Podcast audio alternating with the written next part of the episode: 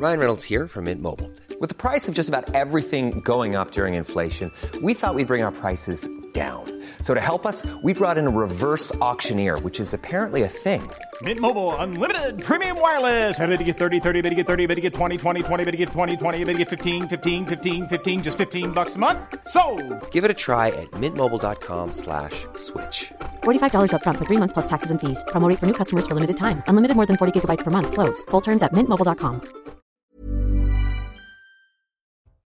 Bonsoir à tous, très heureux de vous retrouver pour Soir Info Week-end. On débat, on dégrypte l'actualité du jour ce soir avec autour de ce plateau Judith Vintraube, grand reporter Le Figaro Magazine. Bonsoir Judith. Bonsoir, Il est passionné de rugby et je vous l'annonce, Toulon est en train de mener à Glasgow. Éric Revel, bonsoir. Bonsoir, 20, bonsoir Olivier. 21-0 la mi-temps. Vous êtes au courant hein, d'évolution du, du, score. Hein. Karim Abric, bonsoir. bonsoir. Merci d'être euh, encore avec nous ce soir. Mais Vous faites des, des, heures supplémentaires. Voilà. Jean Messia, président de l'Institut Vivre Français. Bonsoir, bonsoir cher Jean. Vous avez fait un très joli poème sur la France cet après-midi sur les réseaux sociaux. Tout à fait. Tout à fait. C'était la, la, moindre des choses, mais j'en fais régulièrement. Parce que je, voilà, je, je, suis un peu triste de ce que devient le pays auquel je me suis assimilé. Donc c'est le cri du cœur. Eh bien, on en parlera ce soir. Dans un instant, le sommaire. Mais avant, on fait le point sur les dernières actualités. C'est avec vous, ma chère Isabelle Piboulot. À Villeurbanne, un homme a été mis en examen hier, soupçonné d'avoir tué un employé d'un fast-food. Dans la nuit du 11 au 12 mai, muni d'une arme à feu, l'individu a braqué un restaurant de tacos. Un des deux employés a tenté en vain de s'interposer. Le suspect de 23 ans a reconnu les faits. Une information judiciaire a été ouverte du chef de vol avec violence ayant entraîné la mort. De nouvelles sanctions contre la Russie annoncées par les dirigeants du G7. En réponse, Moscou interdit l'entrée sur son territoire à 500 Américains, dont Barack Obama. Un sommet du G7 a lieu au Japon, à Hiroshima, et Volodymyr Zelensky y est attendu dimanche. Une présence essentielle, selon le secrétaire du Conseil de sécurité ukrainien, pour défendre les intérêts de leur pays. Et puis le Danemark va former des pilotes ukrainiens sur avion F-16 après le feu vert américain. Joe Biden a autorisé des pays tiers à fournir à l'Ukraine les avions de combat qu'elle réclamait. Leur livraison est soumise à l'approbation préalable de Washington dans un souci de protection de la technologie américaine. Volodymyr Zelensky, qui rencontrera Joe Biden au sommet du G7, salue une décision historique. Merci Isabelle. Prochain point avec vous Isabelle, ce sera à 22h30. Soir info euh, week-end au sommaire ce soir. Cette histoire très surprenante à Rennes. Pas de déclaration de naissance, pas de scolarisation, pas de médecin, aucune existence légale. Pendant 14 ans, une mère rennaise avait caché l'existence de son fils. C'est lors d'une consultation aux urgences pédiatriques que des médecins ont donné l'alerte. La mère de famille nie les accusations. Elle est convoquée en octobre devant le tribunal correctionnel pour privation de soins. On y revient dans un instant avec notre invité Laura Lebar, psychanalyste. L'ancien maire du Bourget, Yannick Hopp, et son conjoint agressés, poignardés et ciblés à Dijon pour leur orientation sexuelle. Ils ont déposé plainte au commissariat. Une enquête a été ouverte. Les élus locaux dénoncent des actes de la sorte réguliers. Yannick Hopp et son conjoint témoigneront dans cette émission dans un instant. Et puis à suivre à 23h, les arrêtés préfectoraux seront donc restés vains malgré l'interdiction. Le Technival s'est installé depuis hier dans le village de Villegongis dans l'Indre avec des dizaines de milliers de participants pour ce rassemblement de musique techno. 270 gendarmes mobilisés. Alors l'État a-t-il eu raison de déployer des moyens pour accompagner un rassemblement interdit? Est-ce le signe de l'apathie, de l'acceptation par l'État? On en débat à partir de 23h, nous reviendrons également sur la condamnation de Nicolas Sarkozy, l'ancien chef de l'État, qui dénonce le combat politique de certains magistrats. Argument déploré aujourd'hui par le premier président de la Cour d'appel de Paris. Un programme riche ce soir, du décryptage, du débat en perspective. On va marquer une très courte pause. On revient dans un instant. Restez avec nous sur CNews. Et de retour sur le plateau de Soir Info Week-end, bienvenue si vous nous rejoignez, toujours avec Judith Vintraube, Éric Revel, Karima Bric et Jean Messia. Et je vous propose de démarrer avec cette affaire plus que sidérante. Cachée depuis sa naissance, un adolescent de 14 ans vivait reclus à Rennes. Une mère rennaise avait caché l'existence de son fils. Alors pas de déclaration de naissance, pas de scolarisation, pas de médecin, aucune existence légale.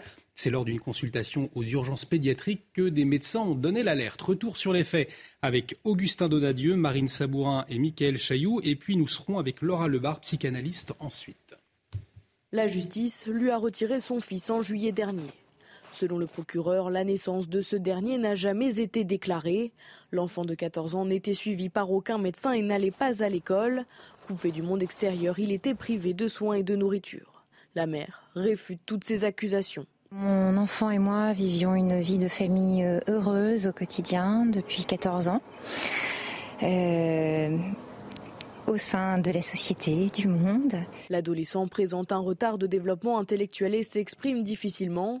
Lorsqu'il a été pris en charge par l'aide sociale à l'enfance, il ne pesait que 25 kilos à 14 ans. Je vois pas pourquoi euh, critiquer euh, une taille ou un poids en particulier. Euh, nous ne sommes pas des, petites croix sur des, des, courbes de croissance, mais des êtres humains. Pour l'avocat de cette mère, c'est sa personnalité qui pose problème. Ce qui est reproché en réalité à ma cliente, c'est de ne pas être dans la norme. Et à partir du moment où on n'est pas dans la norme, on va être stigmatisé, des enquêtes vont se mettre en place. On va partir de rien pour arriver au bout de six mois, huit mois d'enquête, à des infractions pénales qui, je le pense, ne tiennent pas la route. La mère sera convoquée devant le tribunal correctionnel. En attendant l'audience, elle reste sous contrôle judiciaire. On verra ce que risque la mère d'ailleurs dans un instant, mais avant, euh, nous allons accueillir Laura Lebar, psychanalyste qui est en liaison avec nous. Laura Lebar, bonsoir. Euh, merci d'avoir accepté notre invitation. Alors, euh, beaucoup d'éléments, c'est vrai, dans, cette affaire. Peut-être pour commencer, ce qui interpelle, c'est le comportement de la mère. Alors, son avocat dit qu'elle n'est pas dans la norme, mais on a le sentiment, en entendant cette mère, d'un profond déni de la réalité. Euh, le poids de son fils de, 14 ans eh bien, ne l'affole pas. Euh, et puis on a le sentiment aussi que dans l'affaire, c'est un peu elle la victime. Comment est-ce que vous analysez tout ça lorsque vous entendez cette mère de famille? Alors on est plus, euh, je suis tout à fait d'accord avec vous, on est vraiment là dans la pathologie clinique où vraiment cette, mère refuse de voir son enfant grandir. Euh, on a un poids qui est très très bas. Elle se place au-dessus de la loi, au-dessus de la société comme étant l'autorité ultime. Un côté un petit peu mère poule refusant de voir grandir son enfant. Et effectivement, on est dans un déni complet, dans un clivage entre le réel et euh, quelque part quelque chose qui est complètement hors norme. On a donc ce jeune garçon, on le rappelle, 14 ans, il ne pèse que 25 kilos. Euh, quelles conséquences sur son développement euh, cérébral, affectif ou encore social?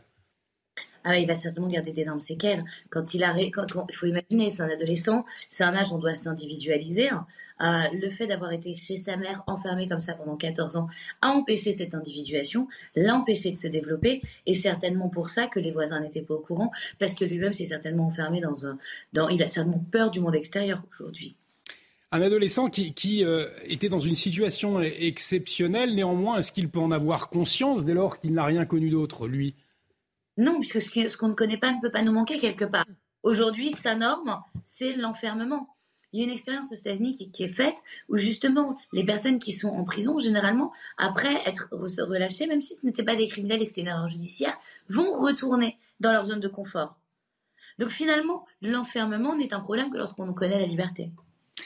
Aujourd'hui, il est séparé donc de, sa mère. On peut imaginer que c'est un nouveau traumatisme pour lui, c'est-à-dire qu'il va découvrir totalement autre chose. Mais il va surtout découvrir que sa mère, qu'il pensait bienveillante, qu'il pensait aimante, qu'il pensait savoir faire euh, tout ça par amour pour lui et par bienveillance pour lui, cette mère qui, est sa seule référente aujourd'hui, hein, euh, qu'en fait, elle l'a coupé volontairement de la société, qu'elle l'a infantilisé volontairement. il va falloir qu'il intègre tout doucement euh, que derrière cette bienveillance, il y a certainement une pathologie, ou en tout cas euh, que c'est une forme de maltraitance. Alors, sa mère qui dit euh, euh, que son, fils est sorti, que son fils faisait euh, monter à cheval, faisait également du vélo. Est-ce qu'on peut imaginer autour une communauté un peu de, de type secte finalement, euh, dans, laquelle sa mère pourrait, pourrait évoluer et, et qui permet de lui dire aujourd'hui que non, son fils sortait? Alors, on n'en sait rien, mais effectivement, ça fait exactement, ça fait un peu penser aux techniques des sectes. Maintenant, la maman, elle a l'air dans un déni complet. Euh, quand on entend des personnes qui sont dans des sectes, elles vont avoir une explication plutôt rationnelle. Là, on est dans le déni. Finalement, pour elle, que son fils pèse 25 kilos à 14 ans n'est même pas un sujet. Donc, il y a, vous, vous, ciblez une pathologie du côté de la mère, une pathologie évidente de quel ordre? Alors, il peut y avoir plusieurs syndromes. Il y a un syndrome qu'on appelle le syndrome de la mère poule, c'est-à-dire que la maman ne veut pas que l'enfant grandisse. elle, elle pense qu'en grandissant, son enfant va lui être enlevé. En s'autonomisant, elle n'aura plus sa place de mère. C'est une faille narcissique et finalement, on peut très bien imaginer que la mère ait peur du mot de, la société. Je ne connais pas assez le dossier, je ne sais pas ce que fait la maman. J'ai pas, voilà, on a certes que quelques infos pour l'instant, donc faut rester prudent. Mais effectivement, on peut imaginer beaucoup de choses. En tout cas, ce qui est certain, c'est que cette femme-là n'évolue pas dans un monde de limites, dans un monde normé avec des règles strictes de société. En tout cas, elle s'exclut elle-même de la société, elle en exclut son fils. Et quand on l'entend parler, c'est par bienveillance. Elle n'a pas l'air de ça a l'air d'être un choix conscient. On parlait du, retard euh, de, cette adolescente de 14 ans. Est-ce que le fait d'avoir ce retard de, développement, c'est la conséquence directe hein, d'un repli total dans un lieu sans être jamais sorti? Ou alors il peut effectivement, dès la naissance, avoir eu des soucis de santé? Mais il est évident que c'est un traumatisme. Le cerveau identifie toujours le même mouvement, toujours le même environnement, de la naissance à ses 14 ans. Bien entendu qu'il y a des conséquences neurologiques derrière. Bien sûr qu'il y a un retard de développement. En plus, on est en dénutrition. On a un enfant de 14 ans qui pèse 25 kilos. On peut facilement imaginer que sans vitamines, sans minéraux, sans protéines, eh ben cet enfant, le cerveau n'a pas pu se développer. Bien sûr que là, c'est la conséquence directe. Merci beaucoup Laura Lebar pour votre éclairage ce soir sur cette situation. Je rappelle que vous êtes psychanalyste. Alors on va faire un, tour de table dans un instant. Mais avant cette, cette interrogation, que risque euh, la mère finalement, puisqu'elle est convoquée en octobre devant le tribunal correctionnel pour privation euh, de soins? Les précisions de Noémie Schulz et je vous donne la parole ensuite. Oui, la mère de famille est convoquée devant le tribunal correctionnel le 5 octobre prochain dans le cadre d'une procédure de comparution par procès verbal. En attente de ce procès, elle est sous contrôle judiciaire. Elle est poursuivie pour soustraction par un parent à ses obligations légales compromettant la santé, la sécurité, la moralité ou l'éducation de son enfant et pour privation de soins ou d'aliments compromettant la santé d'un mineur de 15 ans par ascendant ou personne ayant autorité, des faits pour lesquels elle encourt jusqu'à 7 ans de prison et 100 000 euros d'amende. Alors dans cette affaire, le parquet de Rennes donne assez peu d'éléments sur le fond mais appelle à la prudence sur des faits qualifiés de très particuliers. Sur notre antenne, la mère de l'adolescent maintient s'être occupée de son enfant, lui avoir fourni l'alimentation, les soins, l'instruction nécessaire à son bien-être. Pourtant, les médecins qui ont examiné euh, le garçon en juillet dernier ont été alertés par son aspect euh, physique, mais aussi son comportement, et ont fait un signalement, ce qui a entraîné le placement provisoire euh, de l'enfant, un placement dénoncé par l'avocat de la mère qui explique que l'adolescent l'adolescent vit très mal cette séparation puisqu'il a toujours vécu euh, avec euh, sa mère. Celle-ci devra donc s'expliquer devant la justice dans cinq mois. Euh, d'ici là, il est probable que l'adolescent continuera d'être pris en charge par l'aide sociale à l'enfance. Alors Laura Lebas, alors, euh, psychanalyste, est toujours euh, en liaison avec nous. Vous intervenez quand, vous le souhaitez, bien évidemment. Eric Revel, vous étiez euh, présent hein, autour du, plateau ce matin chez Pascal Pro lorsque l'interview avec la mère de famille a eu lieu. Qu'est-ce qui vous a marqué dans cet échange? Bah, Il y a des formules qui m'ont marqué, il y a des attitudes, il y a des rires qui m'ont marqué. Par exemple, à la question quelle est sa famille? Elle répond sa famille, c'est l'humanité. Euh, il y a euh, une espèce de déni généralisé, c'est-à-dire qu'elle ne répond jamais aux questions qui lui sont posées, en réalité. Elle, elle botte toujours euh, en touche. lorsque, par exemple, on lui fait remarquer... En fait, c'est un enfant fantôme. Hein. Je, vais, juste reprendre par là parce que hmm. cet enfant n'est pas né en France. Bon, il a été déclaré à une ambassade, mais elle n'a pas voulu dire où il était né, même quel était son, son prénom. Vous voyez, euh, euh, psychologiquement, c'est intéressant parce que c'est comme si en fait il n'existait pas. Il n'existait que pour elle. C'est le sentiment que ça m'a donné. Il n'existait que pour elle. Euh, vous savez que vous avez le droit hein, d'éduquer chez vous votre enfant, mais il faut, il faut quand même au préalable le déclarer aux autorités responsables. Et elle ne l'a pas fait. Quand Pascal lui pose la question, elle botte de nouveau en touche. Donc c'est, à la fois un mystère et, la personnalité de, cette femme est très interpellante. Parce que parce qu'elle a, elle a une gestuelle, même, elle a une gestuelle euh, qui donne l'impression qu'elle n'est pas forcément dans le monde ou dans l'instant présent. Ça m'a, absolument euh, frappé. Et euh, ce que vous disiez est très juste, c'est-à-dire quand Pascal lui demandait, mais euh, il, a, il a eu des activités, il mm. a fait du sport, etc. Elle répond oui, il a fait de la voile, etc., etc., etc. Mais en fait, elle ne donne aucun, jamais aucun, aucun, aucun détail. Euh, donc, il y a, un certain, il y avait un certain malaise, en fait, dans les réponses de cette dame. Jean Messia, vous vouliez réagir euh, également. On, va interroger Laura Lebar, justement, sur euh, cet aspect. Il n'existait que pour elle. C'est intéressant ce que vous soulignez, Jean Messia. Oui, enfin moi je m'en tiens à des, éléments factuels, si vous voulez. Euh, il se trouve que cet enfant, enfin cet adolescent, a été découvert faisant un poids de famélique, donc ce qui laisse entendre que bon, ça date pas de comment dirais-je, elle, ne l'affame pas depuis hier. Il fait un poids qui est manifestement anormal. Ça, c'est la première chose. La deuxième chose, c'est que cet enfant est déscolarisé. Euh, euh, le fait de pouvoir scolariser un enfant à domicile doit suivre une procédure très cadrée qui n'a pas été suivie là. Euh, elle nous dit que son enfant, elle, ne l'a même pas déclaré à la naissance. Il serait né, je ne sais pas dans quel pays. Mm. Ensuite, elle a déménagé dans un autre pays. son enfant, elle le cache et il y a aussi un décalage, si vous voulez, entre la, gravité euh, de, des accusations qu'on lui porte, maltraitance d'un enfant, c'est quand même pas rien, surtout quand c'est le sien, euh, et euh, comment dirais-je, sa réaction. Sa réaction, son sa visage, réaction, ses rires intempestifs, etc. Enfin, elle, quand elle dit, voilà, c'est tout ça, je suis une citoyenne du monde, ma famille, c'est la terre entière, etc., on a l'impression de parler à l'épouse de Cédric Héroux. Non, mais c'est vrai qu'il y, a un côté, effectivement, Judith Vintraube, qui, qui peut laisser penser à un comportement sectaire, ou en tout, cas de ce qu'on rencontre dans certains groupes. Tout à fait, parce qu'on se trouve, euh, étant donné les informations dont on dispose, dans un cas tout à fait extrême d'emprise. Hmm. C'est-à-dire que pour cet enfant, euh, l'univers se réduit à sa mère. Vous savez, dans les, dans les sectes, vous avez un gourou euh, qui vous dicte les façons de vous comporter, qui, le cas échéant, euh, vous utilise pour des tâches qu'il arrange lui. Euh, là, visiblement, euh, son univers à lui, sa mère était son gourou. ce qu'il voyait, ce qu'il ressentait, c'est elle qui en décidait.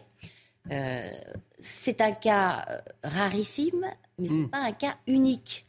il se trouve que, à travers une enquête qui concernait tout à fait autre chose, moi j'ai eu connaissance par euh, des sources policières euh, de cas d'enfants dont la naissance n'avait pas été déclarée euh, à, la ZAD de Notre-Dame-des-Landes par des gens qui véhiculaient une idéologie anti-système, anticapitaliste, au point de vouloir totalement soustraire leur enfant à ce qu'ils appelaient le système. Dans ces cas-là, qui est qui était au nombre de deux, si ma mémoire est bonne, euh, euh, l'enfant vivait en communauté. Euh, son monde ne se réduisait pas à sa mère et il n'y avait pas de, poids famélique et de hmm. maltraitance évidente, en tout cas euh, euh, au, stade où en étaient les enquêtes. On va euh, interroger Laura, le, Laura Lebar, psychanalyste qui est toujours avec nous. Eric Revel disait effectivement cet adolescent, cet enfant n'existait que pour elle. C'est finalement c'est une situation qui est connue, c'est pas nouveau. On la découvre aujourd'hui. Certains téléspectateurs découvrent effrayés cette histoire. Ce n'est pas la première fois. Alors, c'est des, choses effectivement qui existent. Aujourd'hui, on, le voit un peu plus. Maintenant, il faut bien comprendre que cet enfant qui n'a connu que comme référentiel la mère toute puissante, finalement, ne va lui-même pas en parler aux voisins, ne va lui-même pas avoir la force de s'exprimer, et ça va rester comme ça pendant 14 ans, ce qui est quand même assez, stupéfiant. Et cette maman, elle est dans quelque chose d'extrêmement grave, puisque pour elle, elle fait mieux, elle est bienveillante, et le poids, là où il est interpellant, c'est qu'il y a, je pense, un désir d'infantiliser, de ne pas voir grandir l'enfant, de le garder dans le monde de la petite enfance. Voilà, de, ne pas le laisser se hmm. Karim Abrik, c'est vrai que cette, euh, cette affaire absolument euh, stupéfiante, qu'est-ce qui vous marque, vous, euh, chez cette femme notamment? Ben, c'est vrai qu'il y, a ce côté un peu, euh, c'est cette réaction. On a l'impression qu'il y a une sorte de désinvolture, donc on ne comprend pas trop les messages. On se dit effectivement, il y a une, gravité à la situation. L'enfant a quand même été retiré de la garde de sa mère, donc il y a quelque chose quand même d'assez marquant. Il y a une sorte de désinvolture. Donc, non seulement il y a cet enfant qui va devoir être analysé, on, euh, va devoir mm. vraiment s'interroger, lui poser des questions, s'assurer de son bien-être, mais on va devoir aussi poser des questions à, à cette mère pour comprendre le, contexte exactement de, sa vie et comment l'enfant a grandi, euh, quelles sont un peu plus les précisions de, ça. Je vous dirais, ce qui est absolument troublant aussi, je me dis, comment se fait-il qu'un enfant, en fait, pendant 14 ans, vous pouvez passer sous le radar? C'est ça aussi qui euh, interroge. parce qu'il y a aussi, c'est-à-dire que cette femme... peut-être à interroger. C'est-à-dire que personne autour, même, est-ce que cette femme a une famille élargie, des proches? Et si oui, s'il y a des gens mm. autour personne n'a signalé. Euh, comment se fait-il que quelqu'un peut être un fantôme pendant 14 ans? Moi, je trouve ça complètement aberrant. Oui, à moins d'être complètement reclus. Oui, mais c'est ça. Mais, c'est effectivement une, interrogation, le, rôle des services sociaux de, de l'État. On va marquer une, une très courte pause. Dans un instant, euh, restez avec nous. L'ancien maire du Bourget, Yannick Hope, victime d'une agression homophobe, sera avec nous euh, sur notre antenne. Il va témoigner. On remercie Laura Lebar, psychanalyste. Euh, merci pour votre éclairage ce soir. Après, effectivement, cette histoire très surprenante à Rennes. Restez avec nous. On marque une très courte pause. À tout de suite sur CNews. Et de retour sur le plateau de Soir Info Week-end. Bienvenue si vous nous rejoignez, toujours avec Judith Vintraube, Éric Revel, Karim Abric et Jean Messia. Dans un instant, euh, l'ancien maire du Bourget, Yannick Hope, sera en liaison euh, avec nous, avec son conjoint Benjamin, puisque les deux hommes ont été euh, victimes d'une agression en lien avec leur orientation sexuelle. Ils témoigneront, nous raconterons tout dans un instant. Ça s'est passé à Dijon.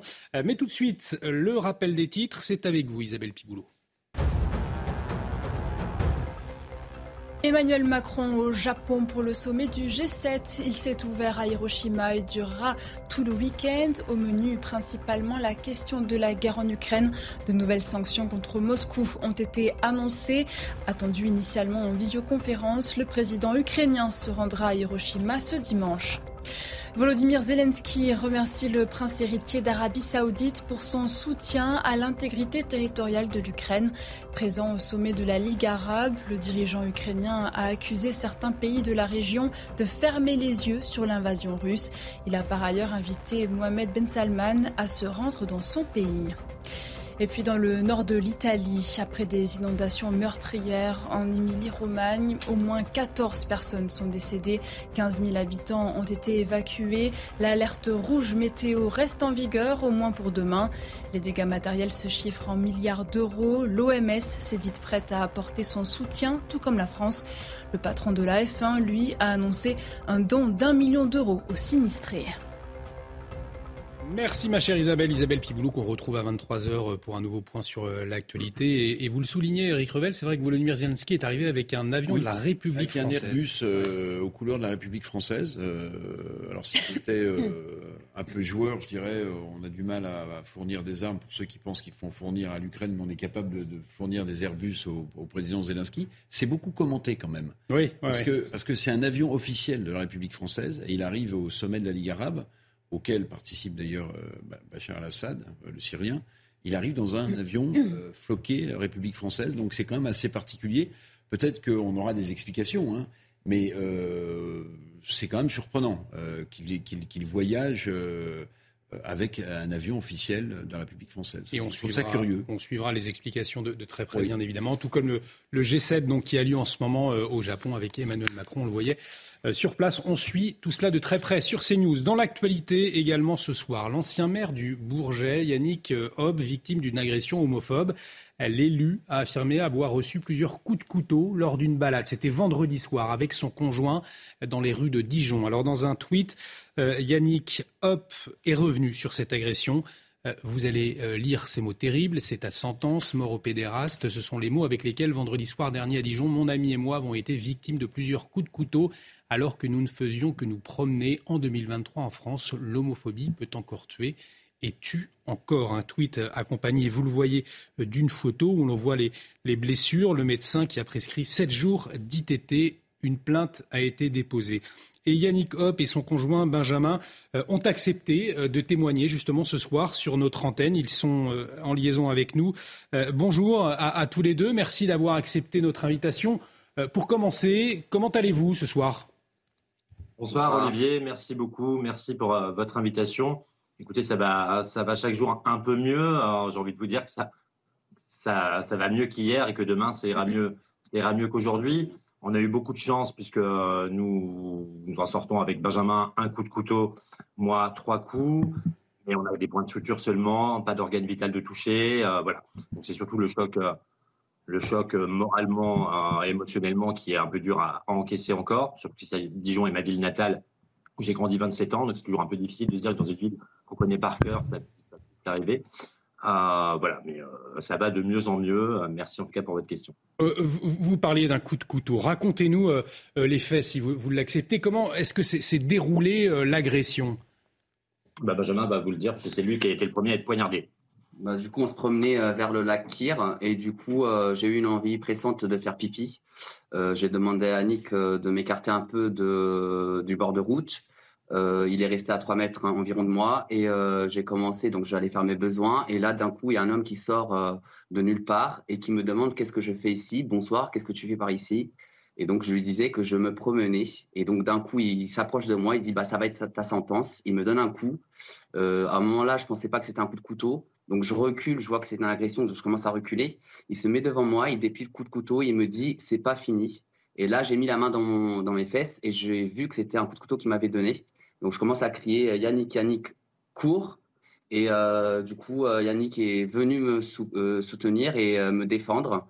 Et ça toi. Voilà, je finis par dire à l'agresseur mais qu'est-ce qui te fait, qu'est-ce qui t'a fait? À ce moment-là, je ne pense pas un seul instant que Benjamin a reçu un coup de couteau. Et l'agresseur, Benjamin, a réussi à cisser au bord de la route, parce qu'on est à l'entrée de Dijon, quand même pas très loin du centre-ville, mais entre l'autoroute et le centre-ville de Dijon. entendu des insultes ah, homophobes. Pas loin d'un parking éclairé et d'une route éclairée. Euh, et l'agresseur finit par, quand je m'en prends, quand je, m'en prends verbalement à lui, finit par me courser et laisse Benjamin tranquille. Et c'est là qu'il essaye de me faire tomber une première fois. Il échoue. Euh, je finis par me retourner. Bah, on était arrivé à Dijon le matin même. Benjamin n'ayant pas de repère dans la ville puisqu'il n'était jamais venu alors, je me retourne vers lui pour voir où il, où il en est. Et c'est là que l'agresseur finit par me donner, comme je ressens alors, comme un grand coup de poing, plus qu'un coup de couteau. je ressens comme un grand coup de poing. Il me crie mort au pédéraste.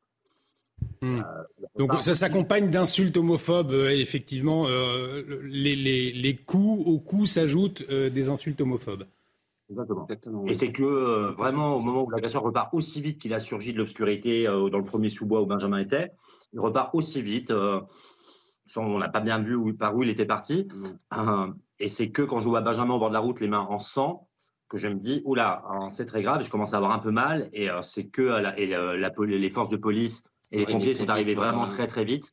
Et c'est à ce moment-là qu'on a compris que j'avais reçu moi trois coups de couteau, deux dans la vidéo et un dans, la fesse, et la limite de la cuisse et de la fesse. Et est-ce que vous, avez eu le temps de reconnaître vos, agresseurs? Qu'est-ce que vous pouvez nous dire sur leur profil? Alors franchement, euh, c'était dans, le noir, donc euh, je ne pouvais pas décrire euh, complètement la personne. Mais après, il, il, mis, il a mis la capuche quand il a ah. couru derrière Annick, ah donc on n'a pas pu décrire la personne. Donc c'est une personne hein, qui vous a agressé? Deux. Vous, y a encore. Benjamin, on a vu au moins deux. Eh ben, il y en a un, notre agresseur est, le même, ça c'est certain, et il y en avait peut-être un ou deux qui restaient un peu à la limite du bois, un peu dans l'obscurité. L'adjoint au maire de, Dijon en charge des solidarités, c'est Antoine Noiro, me semble-t-il. Il, a réagi en admettant qu'il s'agissait, il ne s'agissait pas malheureusement euh, d'un acte isolé. C'est ce qu'on vous a dit également lorsque vous êtes allé porter plainte? Euh, On nous a dit quand on allé porter plainte le dimanche, donc on a été agressé le vendredi soir. Euh, on nous a dit en effet qu'il y avait, euh, alors on nous a dit deux choses, qu'il y avait pas mal d'agressions au couteau à Dijon depuis depuis plusieurs depuis quelques mois, mais qui pouvaient arriver en dehors du lac Kyr d'ailleurs où, ça s'est où ça s'est produit, mais y compris sur des places dijonnaises. Et on nous a dit aussi qu'il pouvait y avoir au lac Kyr parce qu'apparemment il y a un lieu de cruising, etc. Mais nous, on finissait vraiment une balade nocturne après avoir dîné en centre-ville. Je savais, j'ai quitté Dijon il y a 12 ans, je ne savais même pas euh, que c'était le cas. Donc on allait vraiment se promener. Et c'est vraiment quand Benjamin a eu envie de, d'aller euh, faire public, on, a, on s'est approché du lac en disant. C'était ah. un lieu de. Pardonnez-nous, on a, on a mal entendu quand vous décriviez le, le, lieu. Il y a un lieu de cruising au lac, un lieu de drague gay. D'accord. Sur lequel il y aurait un certain nombre d'agressions homophobes qui pourraient avoir lieu. Mais dans ce euh. cas-là, il y a un parking en pleine lumière qui se trouve là. Enfin, moi, j'ai été quand même poignardé sur un parking en pleine lumière, le long quand même de la route qui mène de l'autoroute au centre-ville de Dijon. Et il n'y a pas de caméra. Donc, c'est ce que nous a dit très vite la, police nationale, disant qu'il y avait peu de chances de retrouver nos agresseurs, même si une enquête est en cours. Je veux vraiment saluer euh, la, police nationale qui nous a vraiment, qui est arrivée très très vite et qui nous a parfaitement accompagnés euh, dimanche quand on a déposé plainte. voilà, si on nous dit qu'il y a pas mal d'agressions en ce moment, donc voilà. Mais une agression au couteau homophobe à Dijon, de mémoire, je ne crois pas. Mes parents habitent toujours à Dijon, j'ai toute ma famille là-bas. Hein, je ne crois pas que ce soit arrivé non plus très souvent. Euh, où, en est euh, l'enquête Visiblement, les forces de l'ordre vous ont dit que ça allait être très compliqué d'interpeller les suspects, le ou les suspects? Oui, c'est ce qu'on nous, ce qu'on nous a dit dimanche. voilà, pas, on n'a pas de nouvelles de l'enquête depuis. voilà, enfin, depuis, depuis, on a décidé de prendre la parole, voilà, pour, voilà, pour signaler au-delà du fait de l'absence de, de, lumière sur ce parking où ça peut arriver, enfin de caméra où ça puisse arriver sur ce parking éclairé. Euh, on a pris, on a décidé de prendre la parole avec Benjamin euh, pour euh, voilà pour dire que ce, il fallait pas banaliser, banaliser ce genre d'acte, voilà. Et vous avez dit au début de, au début de à 22 heures, je crois que vous avez dit Olivier qu'il y avait pas mal de violence envers les, élus locaux et c'est vrai et je, je, le sais bien. Moi, je, et c'est pas du tout parce que je suis ancien maire que j'ai été poignardé. Je voulais le préciser. Je pense que notre agresseur ne savait pas du tout mon identité et, Sachant et, et c'est Benjamin qui a été poignardé. Donc. Jean Messia, euh, qui est autour du, plateau, vous écoute attentivement. Il, souhaitait, il souhaitait vous poser une question. Oui, bonsoir messieurs. Je, je, compatis évidemment et je vous soutiens euh, euh, dans ce qui vous est arrivé. C'est quand même invraisemblable que ce genre d'acte puisse arriver en France aujourd'hui, même si malheureusement c'est assez, assez récurrent. maintenant, je, m'étonne parce que vous dites que vous avez vu votre agresseur en face de vous. Euh, donc euh, même si euh, il y avait, il faisait sombre et qu'il y en avait même plusieurs et qu'il n'y a pas de caméra, donc il va bien falloir que vous donniez quand même une description, en tout cas simple, simple de la personne ou des personnes qui vous ont agressé. Alors je, je, me suis un petit peu renseigné sur cette histoire. Il y a en tout cas une source mais non vérifié, qui affirme que les, individus, en tout cas un des individus qui vous aurait agressé, qui serait euh, de type nord-africain selon la terminologie policière. Est-ce que vous pouvez confirmer ou infirmer cela ce soir? Oui, bah, oui, je confirme, oui. Voilà. Donc, euh, donc le, voilà, c'est ce que je voulais dire, si vous voulez, c'est que euh, malheureusement, lorsqu'on voit un petit peu, alors évidemment, il, ne s'agit pas de, généraliser ou de stigmatiser ou de pointer euh, une population, mais malheureusement, euh, vous le type d'individu qui commet ces, agressions euh, est assez majoritairement le même. Donc on peut s'étonner, mais là je ne veux pas évidemment faire d'instrumentalisation politique de cette histoire, encore que ça devient un vrai phénomène en France.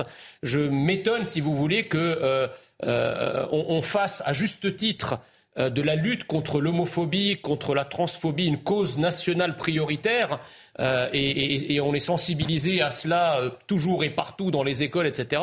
Et qu'en même temps, euh, les mêmes continuent finalement à avoir une politique migratoire extrêmement laxiste qui charrie en son sein une, grande proportion de, ce genre d'actes. Donc, à un moment, si vous voulez, il faut, dire, les choses. voilà. Yannick, vous qui avez été ancien maire du, Bourget, qu'est-ce que vous, vous répondez ce soir finalement aux propos de Jean Messia? Je, veux, remercier Jean Messia pour euh, le soutien hein, dont il nous témoigne. Euh, en effet, les, éléments qu'il cite sont des éléments dans la plainte hein, de Benjamin hein, auprès de, au commissariat de, Dijon dimanche dernier. Voilà, Benjamin a un peu, un peu vu son agresseur, même si c'était l'obscurité. Il n'est pas certain de pouvoir le reconnaître si la police nous présentait des, photos. Euh, voilà, en tout cas, notre agresseur n'avait pas d'accent particulier. voilà, moi j'ai été maire du Bourget en Seine-Saint-Denis. Vous voyez, j'ai habité 10 ans en Seine-Saint-Denis. Et vous n'avez jamais eu de problème?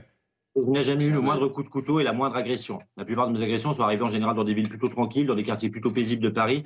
On m'a volé mon téléphone portable dans, dans le 11e arrondissement début janvier, vous voyez, enfin, ce qui n'est pas. Oui, enfin, le, Bourget n'est pas non plus connu pour euh, avoir une, communauté, euh, ou même la Seine-Saint-Denis de manière générale n'est pas connue pour avoir une communauté euh, homosexuelle extrêmement importante, si vous voulez. Donc évidemment, les agressions ont lieu là où il y a cette communauté, où cette communauté est présente. C'est la même chose que pour les, la criminalité, la délinquance de manière générale. Ils vont là où il y a de l'argent. Ils ne restent pas dans leur département.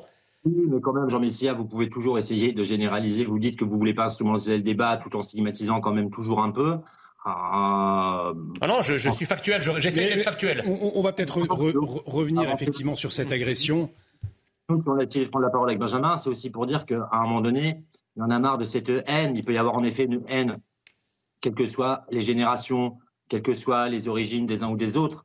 Mais il y a aussi parfois des semeurs de haine dans les discours politiques qui peuvent être prononcés. Il peut y avoir des semeurs de haine aussi. On l'a vu et on a fêté les 10 ans du mariage pour tous. Et avec Benjamin, nous étions au bal de l'amour sur le parvis de l'hôtel de ville un mercredi soir. Euh, on, a, on peut avoir parfois, moi je me, je me souviens, j'étais assistant parlementaire à l'époque au Sénat, Et je me souviens quand même d'avoir entendu à ce moment-là des gens comme Brigitte Barjot, des gens comme Ludovine de la Rochère, qui ne sont pas issus de l'immigration que vous décrivez aujourd'hui. Enfin, ils vous ont pas poignardé, excusez-moi.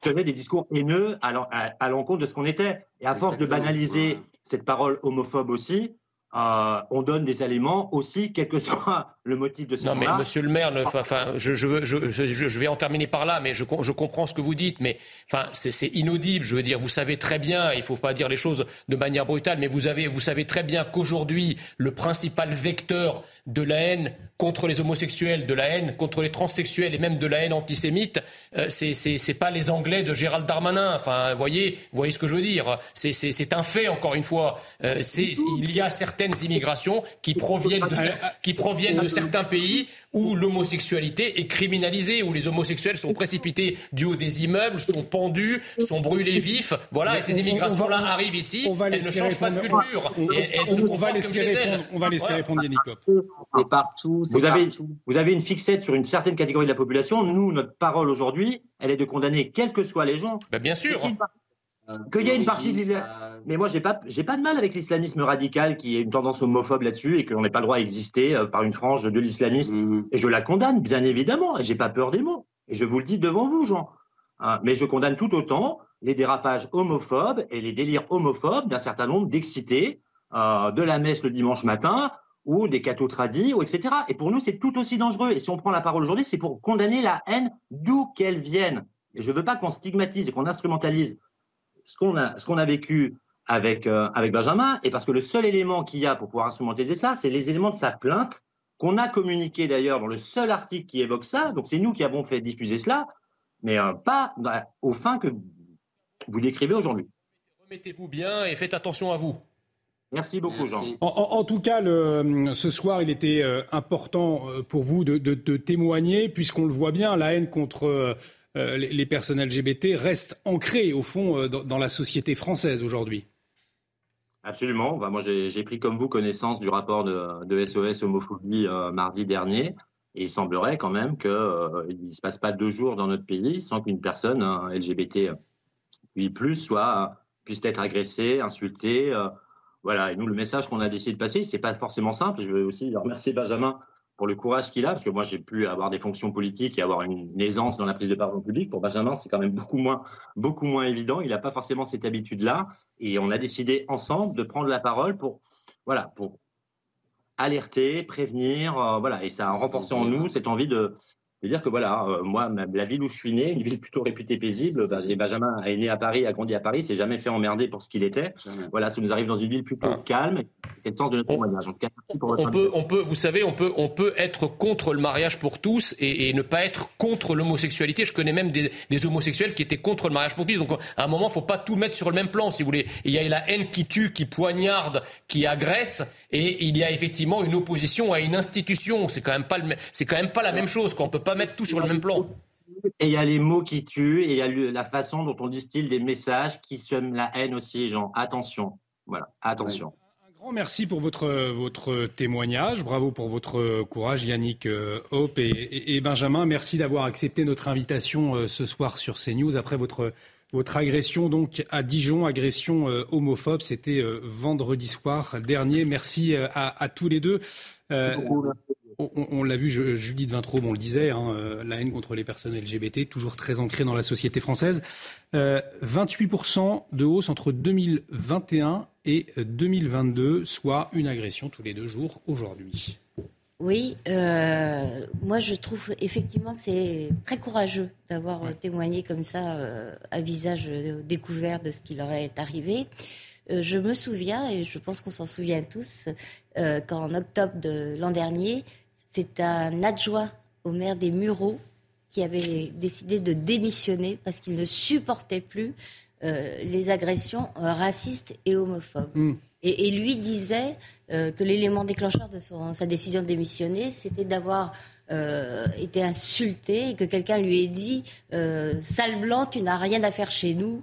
Euh, et, il n'avait pas reçu de, beaucoup de soutien d'ailleurs. Il, avait pas reçu beaucoup de soutien parce qu'il avait expliqué sa démission en disant qu'il ne reconnaissait plus la ville où il habitait depuis des années et où il avait été adjoint au maire depuis des années, que le lien social s'était délité. Là, je reprends ces, mm. ces mots exacts.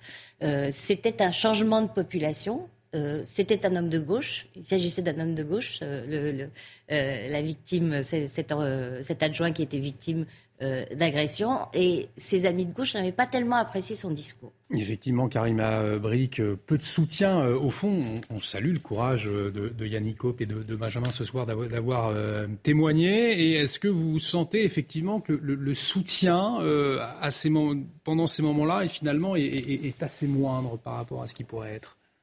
Je sais pas, faudrait leur demander, eux, euh, comment ils se sentent par rapport à ce soutien. Moi, j'ai quand même plutôt l'impression que publiquement, quand il y a des sorties comme ça, on salue plutôt hmm. le courage et on a envie de marteler à quel point, ben, justement, des, des actes odieux euh, d'homophobie euh, sont inacceptables en France. Je veux dire, c'est impossible. On est en 2023 aujourd'hui. Je pense qu'il faut continuer de marteler ce message-là. Et ce que je trouve quand même inquiétant aussi, et ça va, je pense, avec, quand on regarde, par exemple, les, les chiffres du ministère de l'Intérieur sur l'augmentation des des coups, des blessures, et que ça atteint maintenant ce qu'on dit les, villes moyennes, les plus petites villes.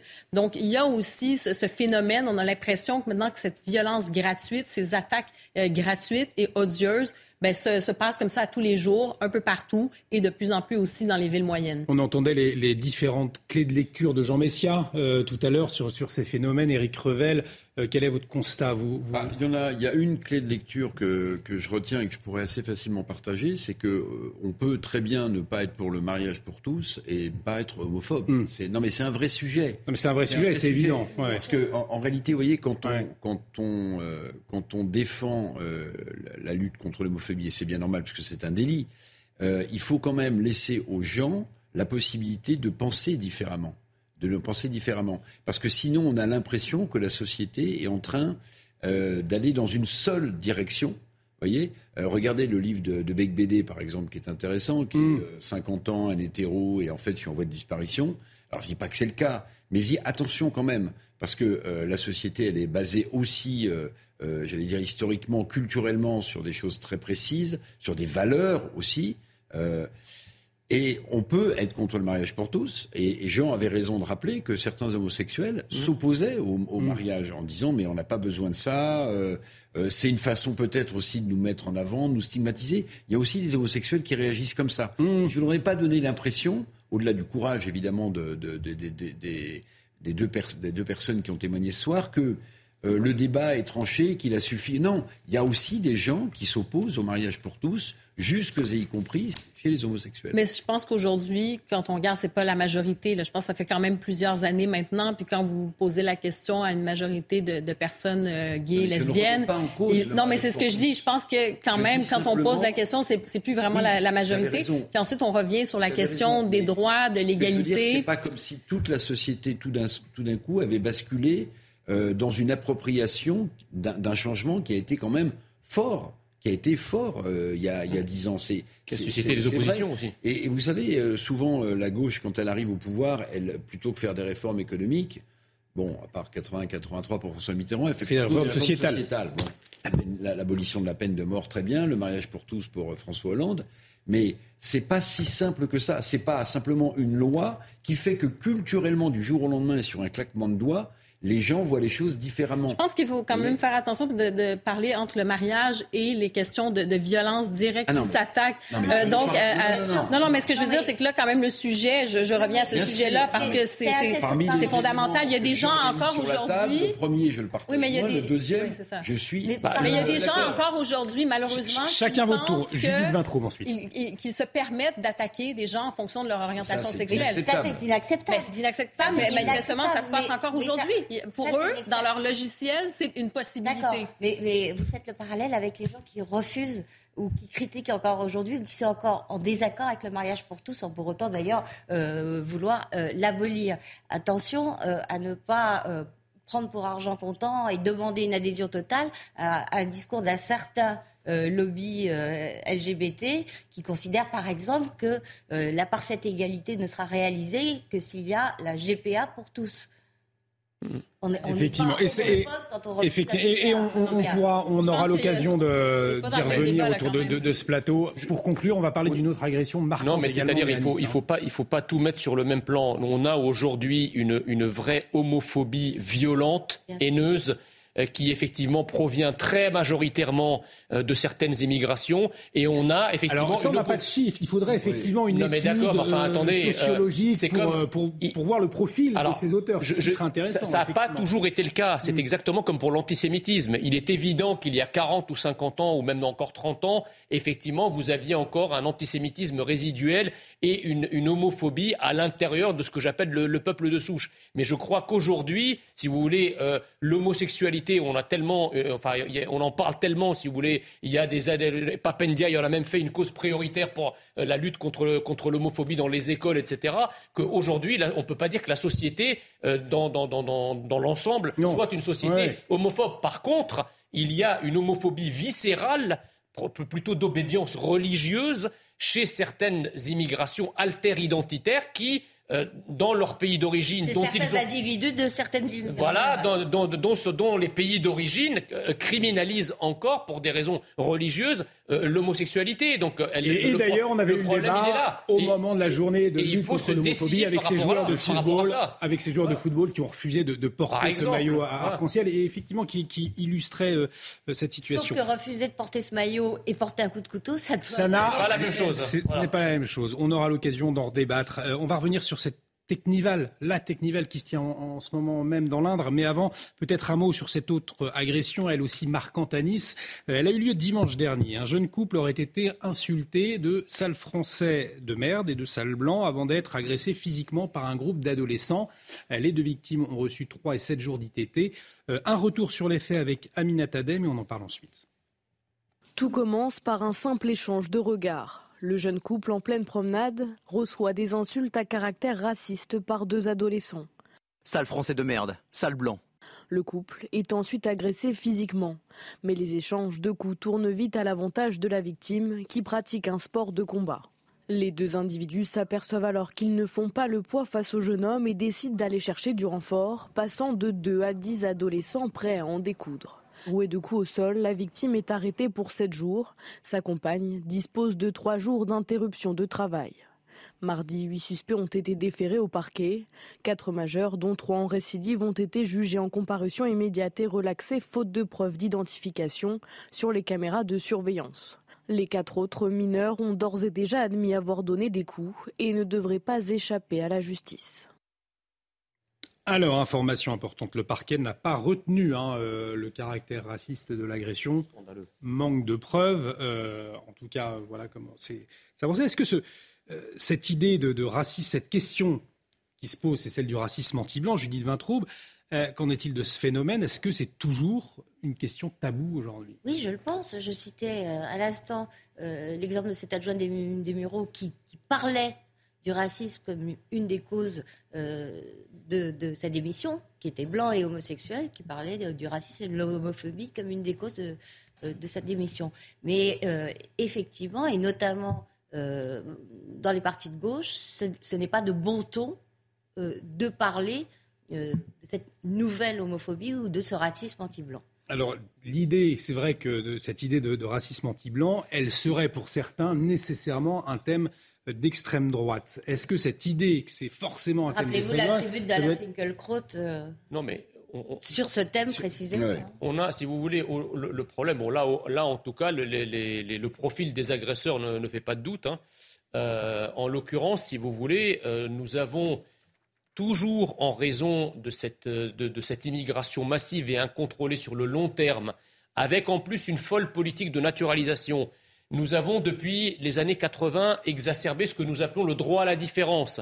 C'est-à-dire qu'on ne dit plus euh, aux gens qui viennent chez nous euh, de nous ressembler, d'être ce que nous sommes et de vivre comme nous vivons, mais au contraire, on les encourage vigoureusement à rester ce qu'ils sont et à cultiver euh, ce qu'ils sont. J'en veux pour exemple qu'au lieu de consacrer de l'argent beaucoup d'argent à apprendre à certains étrangers qui arrivent la langue française, on préfère dérouter une partie de cet argent pour, pour apprendre les langues et cultures d'origine, comme nous enjoint l'Union européenne. Donc si vous voulez, à partir de là, nous avons creusé sur on va dire, le cadavre fumant de l'identité nationale, qui est évidemment perçu euh, comme étant quelque chose de nauséabond en permanence, eh bien, il y a des ronces alter-identitaires qui ont poussé sur ce, cadavre national et qui maintenant décident qu'il y a une, une, forme de prédation, de, comportement de colonisateur à avoir vis-à-vis du peuple de souche. Dans quel pays au monde des gens dans leur propre pays se font traiter de sales marocains ou de sales tunisiens ou de sales sénégalais quand vous êtes au Maroc, en Tunisie, au Sénégal? Ça n'arrive pas. Ça arrive en France parce que le délire gaucho-progressiste qui nous gouverne a cultivé la haine de la France et l'exacerbation des irrédentismes alter-identitaires dans notre pays. Et avec cette gêne, Éric Revel, c'est qu'au fond, la presse n'en parle pas beaucoup de cette affaire. nous, on en parle ce soir, mais, euh, si ça avait été l'inverse, on imagine que ça Mais je vais reprendre les propos de l'ancien maire du Bourget qui disait, à juste titre, attention, il y a des des déclarations, il y a des mots qui peuvent pousser des gens à passer à l'acte quand on parle euh, euh, d'attaques sur des homosexuels. Mais de la même manière, le mouvement woke, finalement, mm. le mouvement woke qui euh, remet en cause une partie de, l'histoire ou la cancel culture, jusqu'en en dénonçant la colonisation et ceux qui ont incarné la colonisation. Eh bien, je dis la même chose. Je dis attention, sous couvert de discours intellectuels et de mots, des mots peuvent tuer ou des mots peuvent engager des gens à passer à l'acte pour l'instant verbal, peut-être, ne l'espérons pas, évidemment, plus grave ensuite. Pourquoi je dis ça? Ah Parce qu'en réalité, parce qu'en réalité, en réalité, vous voyez bien qu'il faut être juste dans, dans, nos analyses. Si on admet le discours, euh, et je l'admets, de l'ancien maire du Bourget, des mots peuvent entraîner des actes, alors euh, mm. gageons aussi que ceux qui remettent en cause, qui montrent du doigt des gens, les sortant de leur contexte historique en disant ces gens sont responsables de l'abomination, ben, ils entretiennent aussi ce climat de mots qui peuvent tuer. Et je rajoute juste pour terminer que, euh, et ça c'est pour la petite histoire, mais Sale Blanc, la LICRA, hmm. la, Ligue des droits de l'homme. La LICRA, oui. La LICRA, effectivement. La LICRA est intervenue? La LICRA, oui. Ah, bon. Mais, moi, j'ai. Précisément, pardon, c'est bah une longue histoire. Hein, la, la dont je parlais, qui avait, signé, qui avait été signée. Elle, est intervenue sur l'agression à Nice ah, non, pas sur l'agression à Nice. non, non, non, non, Alors c'est ça, c'est ça que je dis. Alors attendez, c'est ça que je dis. Et pourquoi? Parce que dès l'instant euh, qu'on va avoir à faire un racisme anti-noir, par exemple, ça va être davantage médiatisé. Mm. Et donc les associations qui luttent contre le racisme vont s'engager parce que la médiation est forte. Mais comme vous le dites dans le cas de Nice, très peu de personnes en ont parlé, mm. et ce n'est pas la première fois que ça arrive. Mais quand même, quel manque de courage de la part de ces associations qui luttent contre le racisme, de non pas ou la justice qui, qui, exonère euh, faute de preuves alors que les, mots ont été employés. Vous voyez, ça c'est quand même scandaleux et ça met en colère. Allez, on va parler du Technival, mais avant, oui, Julie Une précision, j'ai mentionné euh, l'appel signé par Finkelkraut, c'était en 2005 et en fait il s'agissait de ratonnade anti-blanc qui avait été commise dans le cadre de manifs lycéennes. Et le texte avait été signé non seulement par Finkelkraut, mais par euh, Raleb Benchek, qui est aujourd'hui président de la Fondation de l'Islam euh, de France, par Kouchner, par Jacques Julliard, qui sont des hommes de gauche, et tout le monde leur était tombé, dessus. 2005. Mmh. Effectivement, donc euh, à relire cette tribune de Alain Finkielkraut. on va parler cette ce Technival qui se tient. Il était interdit et pourtant il se tient. 270 gendarmes mobilisés.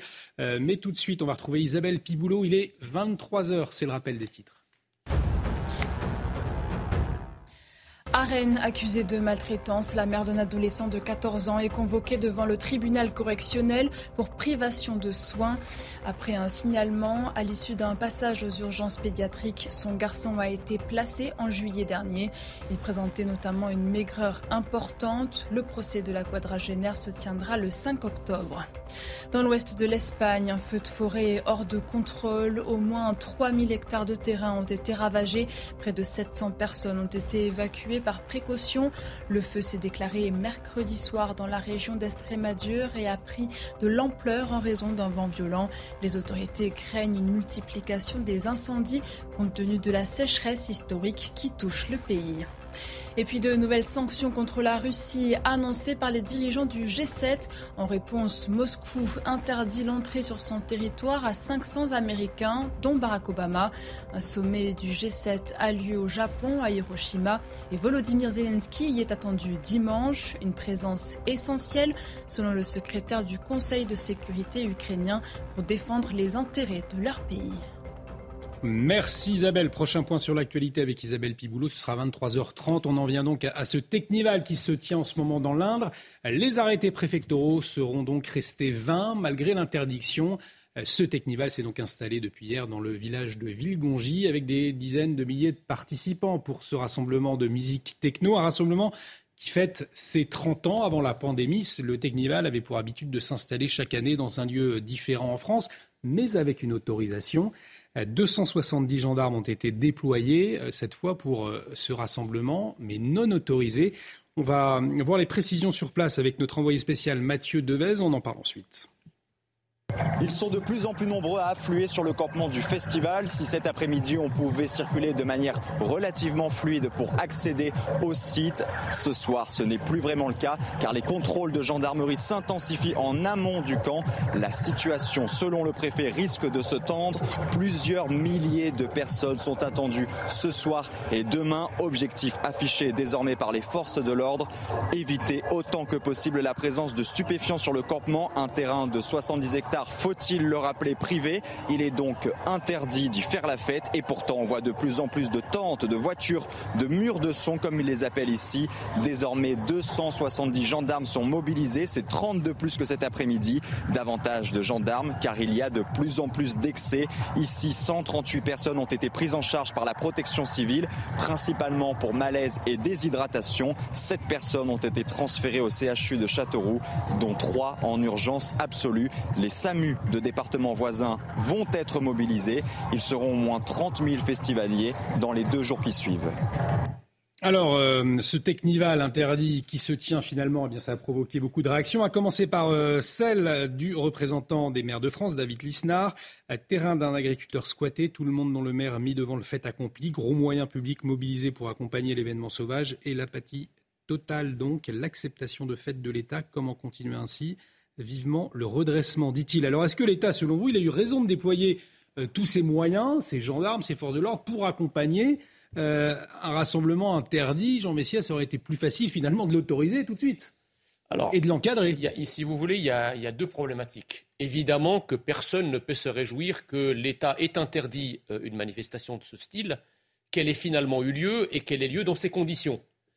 Maintenant, euh, dans un pays libre, l'interdiction doit rester l'exception euh, quand la règle doit être la liberté. Donc moi, je me souviens en 2003, quand je travaillais au, cabinet du préfet de l'Eure, nous avions à l'époque autorisé, le préfet à autoriser et organiser la première rêve partie euh, de France. Et pour cela, nous avons identifié un terrain, les pistes aéroportuaires de Saint-André de l'Eure, qui ont été donc euh, identifiés par voie aérienne, sécurisés, etc. Et il y avait eu entre 15 et 20 000 festivaliers à l'époque. Nous n'avions eu à déplorer aucun blessé. Pourquoi? Parce que non seulement l'État a autorisé, mais il a contrôlé, organisé. Il y avait des barrages filtrants, il y avait un hôpital de campagne par sécurité qui avait été installé à côté. Donc, je veux dire, si l'État interdit de la sorte, mais de, la, de manu militari, à ce moment-là, il doit être en capacité de faire respecter l'interdiction. Parce que de, quoi on a l'air là? De quoi a l'air l'État quand il interdit une organisation comme ça et que au nez et à son nez et à sa barbe, vous, aviez, vous avez soit 50 000 personnes qui non seulement se réunissent et se réunissent en commettant une première infraction, c'est-à-dire sur un terrain privé, et je ne vous raconte même pas les autres infractions de consommation de produits illicites. Il y a effectivement un enjeu sanitaire, on va y revenir tout à l'heure. C'est vraiment ce qui vient de se passer là, c'est le pire, c'est-à-dire qu'on croit que c'est la liberté, mais en fait la liberté avait été interdite. On croit que les gens sont là pour s'amuser. Résultat des courses, vous avez plusieurs personnes euh, qui sont en urgence absolue et d'autres qui sont euh, en urgence. L'État, et en tout cas le ministère de l'Intérieur, le ministre de l'Intérieur et le préfet, ont tout faux. Karim Abrik, je vous donne la parole tout de suite, mais avant, on va écouter justement un, des riverains, des habitants de, la région et des conséquences très concrètes, en tout cas pour lui. Écoutez-le. Ah oui, j'ai pris la décision de ne pas dormir chez moi ce soir, que cette nuit c'était infernal. Puis ça cognait au volet, c'était infernal. Ah non, non, le bruit, c'est. Les gendarmes ont, mesuré 104 décibels chez moi. Donc non, c'est infernal, on peut pas dormir, c'est affreux. Ils sont à 300 mètres derrière chez moi. Ils sont euh, dans, la jachère, là, 300 mètres derrière chez moi. Puis ils passent dans les, dans les champs à pied. Enfin, c'est. Faut le voir pour le croire. Donc voilà, Karim Abri, des conséquences très euh, concrètes. 138 euh, personnes prises en charge, 35 hein, au poste médical, 7 transférées au CHU, 3 en urgence absolue. Bref, on a le sentiment d'un État un peu tétanisé finalement euh, face à cet afflux de, jeunes pour ce Technival, sans vouloir réellement empêcher et puis finalement en acceptant qu'ils se tiennent. Non, mais parce que les festivals comme ça de musique techno, ça existe depuis longtemps. On le dit, ça fait maintenant 30 ans. Donc, on connaît la mécanique. Moi, je ne comprends pas pourquoi, justement, il n'y a pas eu un meilleur encadrement. On autorise, mais il y a quand même certains paramètres. Parce qu'il y a des enjeux sécuritaires, il y a des enjeux aussi de préservation du territoire. C'est-à-dire, vous ne pouvez pas du jour au lendemain vous installer euh, chez un voisin sur le terrain privé de quelqu'un, de saccager, par exemple, le territoire. Euh, ça peut être un enjeu. Donc, euh, c'est pour ça qu'il y a quelque chose d'incompréhensible. Je ne dis pas que c'était une fête où il y a 20 personnes, mais on parle de 30 000 personnes. 30 000 au, Et peut-être plus hein, que ça. Donc, des festivals... Je, je viens de Montréal, vous le savez. On hmm. a des festivals comme ça qui ont été euh, encadrés où il y a des milliers et des milliers de personnes qui viennent. Ce sont des succès, ces soirées-là. Oui, il y a des enjeux de consommation de stupéfiants, mais euh, que voulez-vous? Hein? On ne peut pas tout empêcher non plus, mais en même temps, c'est plus hmm. sécurisé. Cela dit, moi, le gros point d'interrogation, je ne comprends pas.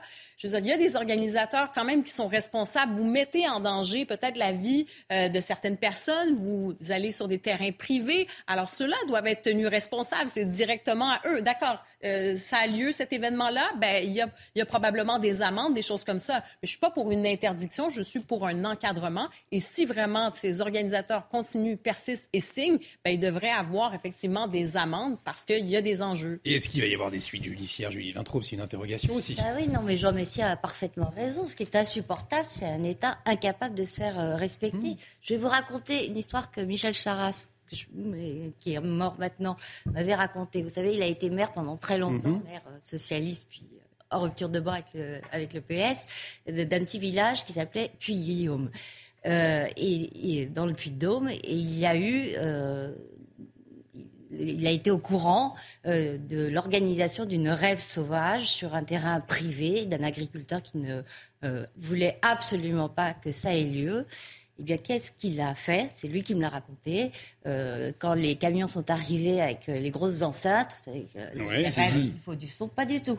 Il a demandé à des copains agriculteurs, agriculteurs qui avaient des petits avions d'aller épandre du fumier, je crois, sur le matériel, sur la sono, quand elle a été installée parce que les forces de l'ordre lui disaient on peut rien faire, et ça a été réglé. Radical, effectivement. Donc on voit, que c'est pas, on, voit que c'est pas si difficile que ça, finalement, avec Revel. En fait, en fait, en fait c'est euh, c'est la démarche intellectuelle euh, de ces technoparades qui est un sujet pour les gens qui y assistent et qui les organisent. Je m'explique. Vous avez euh, le festival des francopholies à La Rochelle. Hmm. Bien. Vous avez des milliers de personnes qui viennent, c'est encadré, c'est tous les ans. évidemment, c'est légal. Vous avez les vieilles charrues en Bretagne.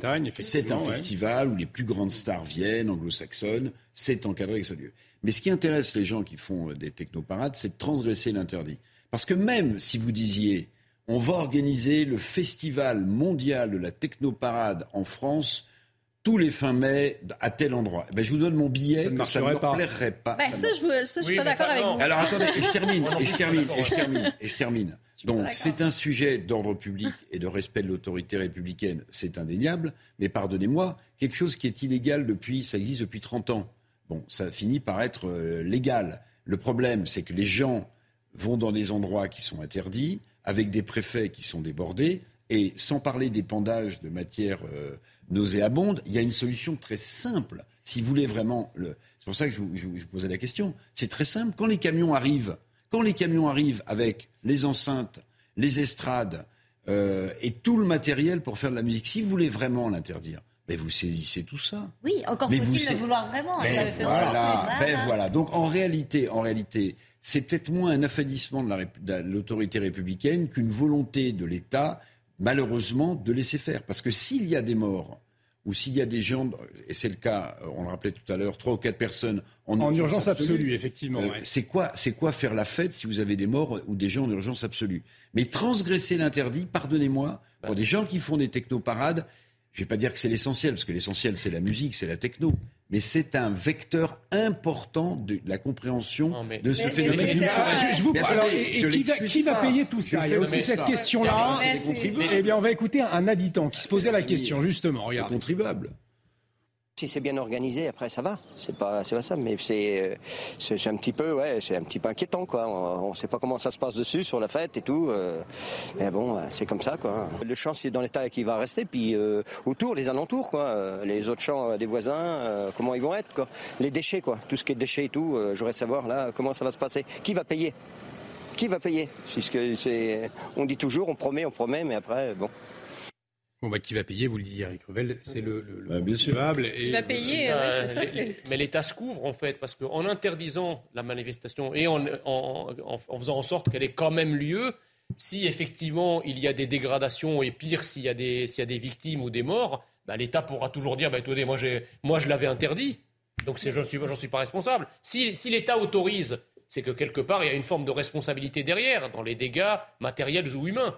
Là, en l'occurrence, il s'est couvert. La deuxième chose, c'est que je ne suis pas tout à fait d'accord avec Eric Revel. Il est évident que si on institutionnalise une ou deux ou trois fois par an un festival de cette nature qui, sera, qui seront les grands rendez-vous de ce genre de musique pour les aficionados, alors peut-être que ça réduira pas à, ça, réduira pas à zéro le nombre de, festivals de ce style, le nombre de festivals de ce style, mais au moins on, peut quand même convenir qu'on les, les, réduirait considérablement et qu'on les réduirait de manière, de manière substantielle. Et enfin, quand ces choses-là sont organisées, qu'est-ce que ça veut dire? Ça veut dire que les représentants de l'État dans le département, ils ont en face d'eux des organisateurs, c'est-à-dire des responsables avec, qui ont un numéro de téléphone sur lequel on peut les joindre et, qui mhm. peuvent, eux, joindre l'État en cas de problème. C'est aussi ça, c'est de faire un lien entre les organisateurs de mhm. ces rassemblements et l'État mhm. pour bien border la manifestation et, éviter ce genre de choses. Est-ce que l'enjeu, c'est qu'il n'y ait pas d'organisateur, justement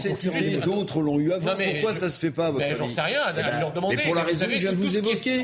Dans la France actuelle, tout ce qui est simple ne se fait pas. Non, non. Tout ce qui est simple ne se fait pas. Et dernière chose, on voit bien on voit bien dans la Vous n'allez pas souvent. C'est un festival. c'est avec des chats. Vous n'allez pas souvent au Technival. Non, non, j'aimerais bien, mais j'ai pas le temps souvent et, voir ce que disent les non, gens mais moi, je suis pas un chevelu, de la techno. Que voulez-vous Je suis pas un chevelu à catapulte. Bon, euh,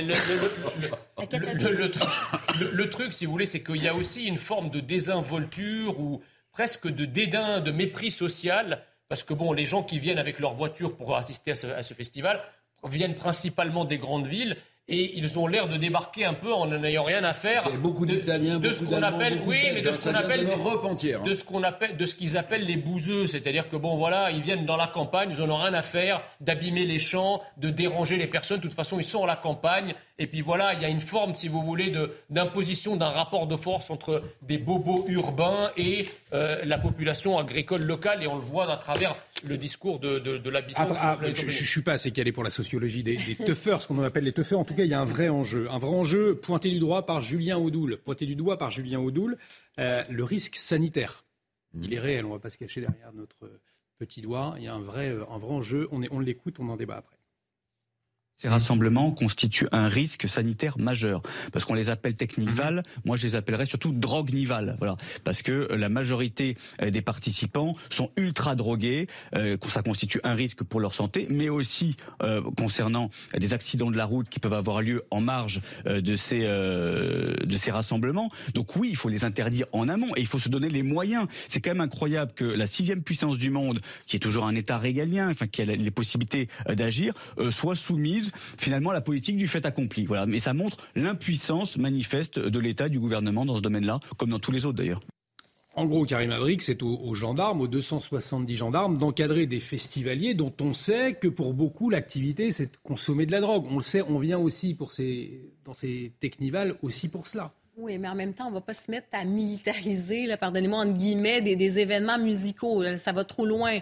Moi, ce que je, veux dire, je veux répondre quand même, c'est vrai que c'est un enjeu de santé publique. C'est pour ça aussi mm. que ce genre de manifestation-là, de, en fait, de festival, ça doit être déclaré, ça doit être autorisé, parce que quand vous recevez 30 000 personnes, c'est vrai que c'est un enjeu de sécurité publique. Mais je veux juste revenir sur, euh, on parlait tout à l'heure de la culture, là, de, de ces rave parties, comme on dit, hein, de ces soirées de on va techno. on va en écouter écouter quelques-uns tout à l'heure. Terminé, mais justement, pour, savoir ce qui, pourquoi Dans les années 90, c'est vrai que ça faisait partie de la culture. C'était des petites soirées comme ça qui s'organisaient et ça faisait partie un petit peu hein, de l'excitation des participants d'apprendre à la dernière seconde, ah, ça va être dans tel champ, dans tel endroit mais ça rassemblait tout au plus, bon, quelques milliers de personnes, mais vraiment, ou quelques centaines de personnes, disons-le comme ça. Alors moi, je trouve que c'est complètement anachronique aujourd'hui. Je dirais même que c'est une logique puérile, euh, c'est une logique euh, complètement adolescente quand on est rendu à 30 000 personnes, c'est plus un petit festival, on se dit, on, hmm. hein, euh, où c'est euh, vraiment, comme on dit, un petit peu en, dehors de la marge. C'est pas ça. C'est un,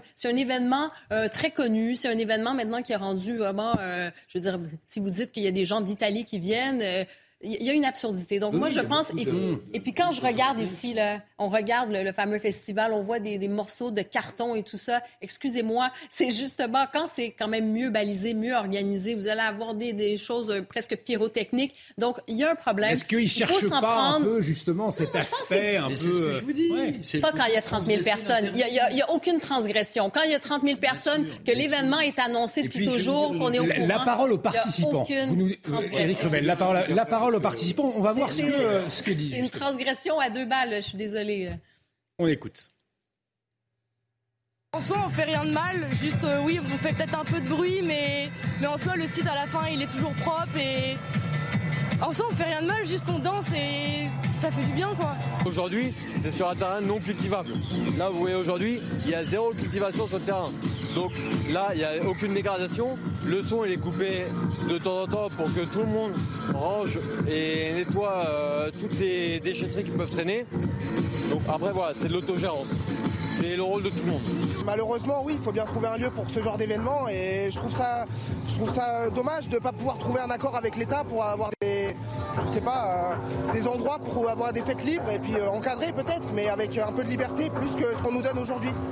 Il y a un côté autogérance. Hein, euh, oui, avec oui, oui, avec zéro cultivation. Vous, l'avez, vous l'avez souligné, effectivement. vous l'avez noté. Ce jeune qui doit être un admirateur de Ségolène Royal. Éric Revel. oui, non, je pensais à une chose. Vous vous souvenez pendant la crise Covid hmm. Moi, j'étais dans l'obligation, comme tout le monde ici, de montrer mon passe sanitaire. Je respectais la loi. Voyez et si je la respectais pas, j'étais verbalisé. Ben, je suis pas un citoyen de seconde zone, si vous voulez. Moi, je respecte la loi. Donc, ok, on a le droit de s'amuser. Bon, Woodstock, ça a, eu lieu pendant quelques jours et après, ça s'est arrêté. Et peut-être que ça faisait moins de bruit. Oui, la jeunesse doit s'amuser, tout ce que vous voulez. Mais pourquoi est-ce que moi, pourquoi est-ce que moi, je dois, comme vous, respecter les lois qu'on m'impose et que d'autres auraient le droit de, de, de C'est ça, parce qu'on imagine que ces 30 000 personnes vont pas être verbalisées pour participation à une manifestation eh ben, interdite. Eh ben, eh ben, mais... d'accord, mais alors donc il y a deux poids deux mesures. Et ben voilà. Il y a une autorité qui, qui, qui, qui s'incarne euh, à géométrie variable suivant euh, les moments et les situations. Mmh. Les Français ont montré leur passe sanitaire. Ils étaient dans l'obligation. C'était la loi. Nous vivons dans un pays extraordinaire où c'est la loi du plus fort, mais le plus fort n'est plus l'État. Ça sera la conclusion sur ce thème donc de Jean Messia. Dans l'actualité également, je vous propose de revenir euh, sur euh, l'affaire des écoutes de Nicolas Sarkozy. Au lendemain de sa condamnation, euh, l'ancien chef de l'État est sorti de son silence. Il a précisé qu'il ira jusqu'au bout et que la vérité finira par triompher. C'était dans les colonnes du Figaro. Euh, l'ancien président qui reproche notamment à la présidente de la Cour d'appel qu'il a condamnée, alors c'est Sophie Clément, de ne pas s'être déportée alors qu'elle avait publiquement mis en cause euh, Nicolas Sarkozy par le passé. Le président, euh, le la présidente de la Chambre qui m'a condamné s'en est prise à moi nominativement en 2009, rappelle Nicolas Sarkozy. N'aurait-elle pas dû se déporter plutôt que de juger un homme qu'elle avait publiquement mis en cause de manière aussi véhémente? Réponse aujourd'hui du premier président de la Cour d'appel de Paris. Il déplore dans un communiqué l'attitude de Nicolas Sarkozy et ajoute Dans un état de droit démocratique, la critique d'une décision de justice ne doit en aucun cas s'exprimer par la mise en cause personnelle du magistrat autour de la décision Judith Vintraud. Selon vous, le droit à une justice impartiale pour l'ancien chef de l'État. Est-ce que ce droit a été respecté? Ce qui est très choquant dans cette affaire, c'est la sévérité de la peine prononcée à l'encontre de Nicolas Sarkozy. je rappelle qu'en 2019, Jean-Jacques Urvoas, ancien garde des Sceaux, a été condamné euh, pour avoir, alors lui, effectivement donné, pas avoir eu l'intention de donner, euh, à Thierry Solaire, conseiller d'Emmanuel Macron, euh, des éléments de procédure dans un dossier le concernant. À quoi a-t-il été condamné, l'ancien garde des Sceaux À un mois avec sursis et à une amende de 5 000 euros avec sursis. Hmm. On n'est pas du tout du tout dans les mêmes proportions que celles qui ont frappé Nicolas Sarkozy. La force est de constater euh, qu'il y a une iniquité de traitement et quand on se demande pourquoi, sur quoi on tombe, euh, on tombe sur euh, les, opinions politiques de la juge en question.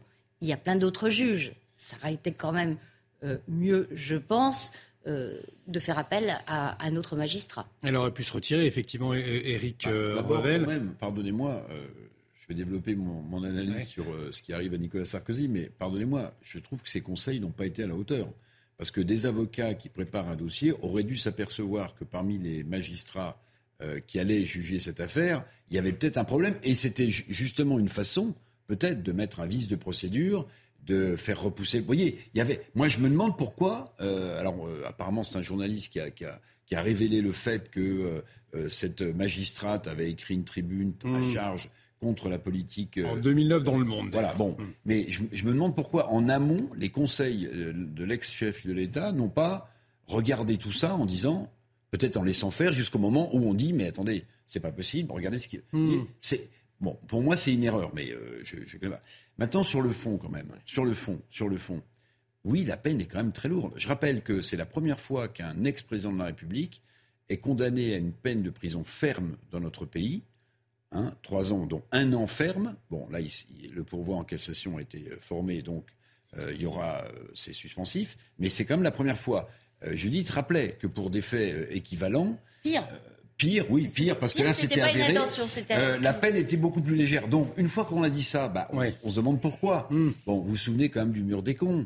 Oui. Bon, le mur des cons, il y avait entre autres la, tête de Nicolas Alors, Sarkozy. La, la, juge en question n'est adhérente d'aucun syndicat. Bon, euh, et puis il y a autre chose quand même qui devrait nous interroger là. Je parlais du citoyen qui était un peu révolté euh, du fait qu'on lui faisait respecter des lois et que d'autres ne les respectaient pas euh, pour écouter de la musique. Mais il y a autre chose qui devrait nous interpeller. C'est quand même le fait qu'un avocat et son client sont écoutés par la justice. Alors c'est ça, justement, le fond du problème. Et, Julien Drey, vous continuez, on va écouter Julien Drey, l'ancien député du Parti Socialiste, qui dit que finalement, c'est pas la, la sur politisation euh, du dossier par Nicolas Sarkozy, le, fond du problème, c'est voilà, c'est le fond du problème, c'est les écoutes. Bien sûr. Écoutez-le.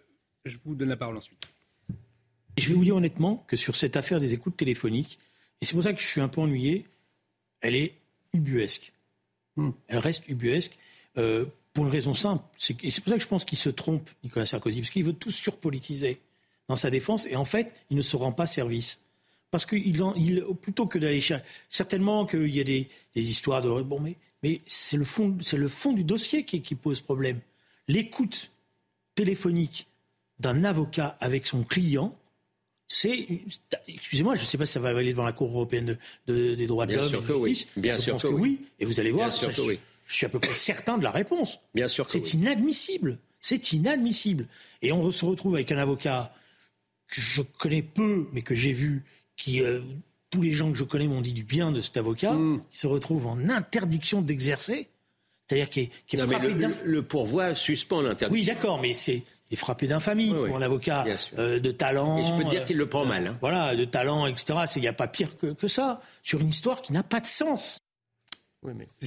Julie Dintro, vous voulez, souligner. Pour répondre à Julien Drey, pourquoi est-ce que euh, Nicolas Sarkozy prend l'angle d'attaque politique? En fait, l'angle juridique, il l'a épuisé pour le stade où il en était de la procédure, puisque la Cour de cassation avait déjà dit que euh, oui, les écoutes étaient légales dès lors euh, que la personne écoutée n'était pas mise en examen ni euh, en garde à vue. Et c'est Éric Dupont-Moretti qui, en 2021, a changé la loi alors que lui-même avait porté plainte puisqu'il était, euh, il avait été, ses fadettes euh, euh, avaient été récoltées dans, dans, dans, cette affaire. Il avait été malgré lui victime de cette Hmm. affaire. Il avait porté plainte, nommé ministre.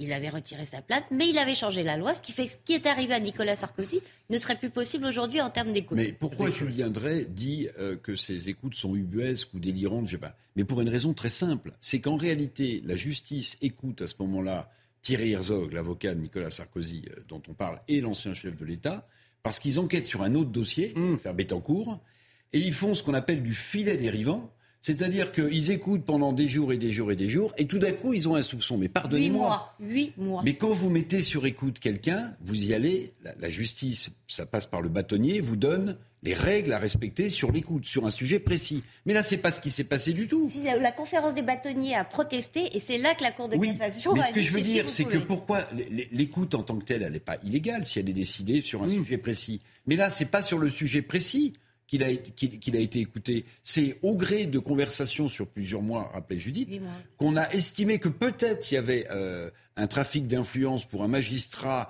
qui aurait pu lui donner des informations et qui aurait été nommé à Monaco à un poste.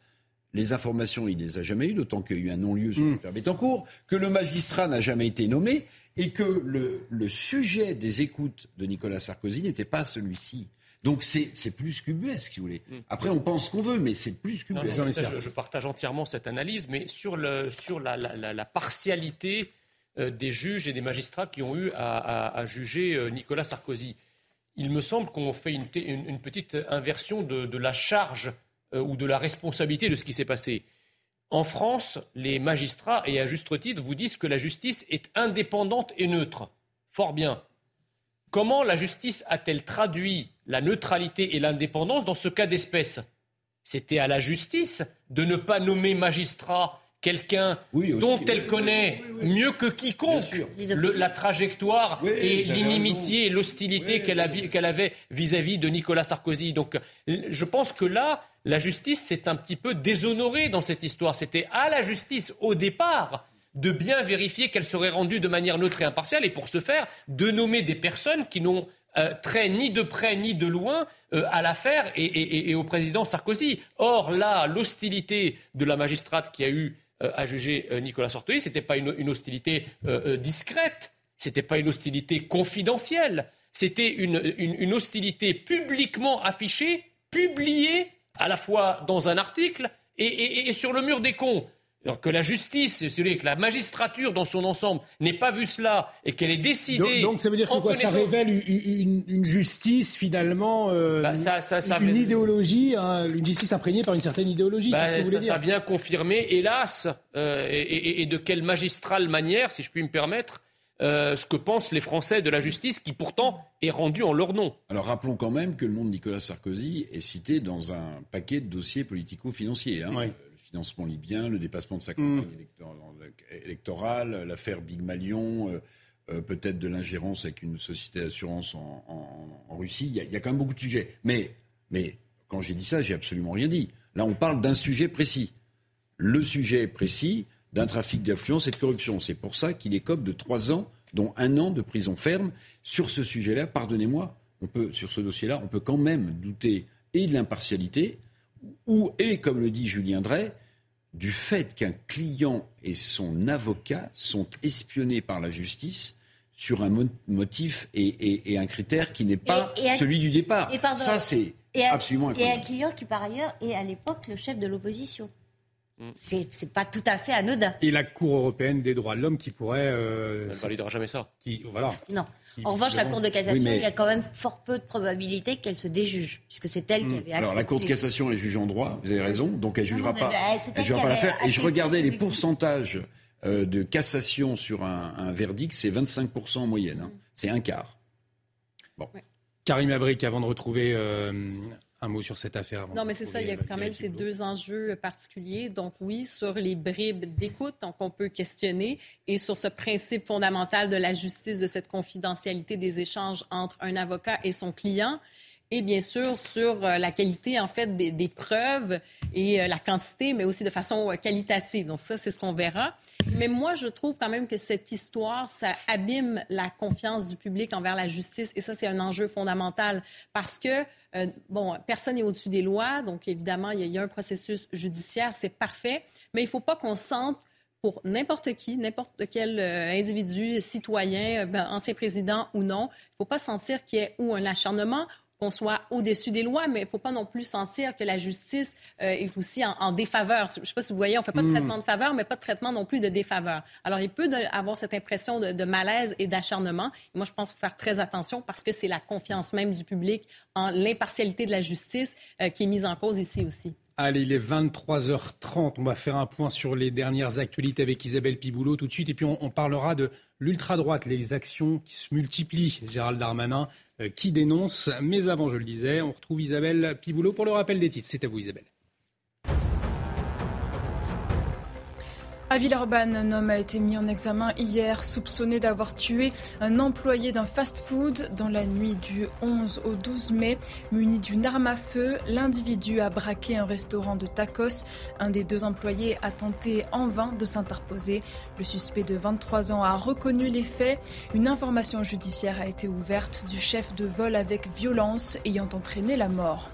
Le Danemark va former des pilotes ukrainiens sur avion F-16 après le feu vert américain Joe Biden a autorisé des pays tiers à fournir à l'Ukraine les avions de combat qu'elle réclamait.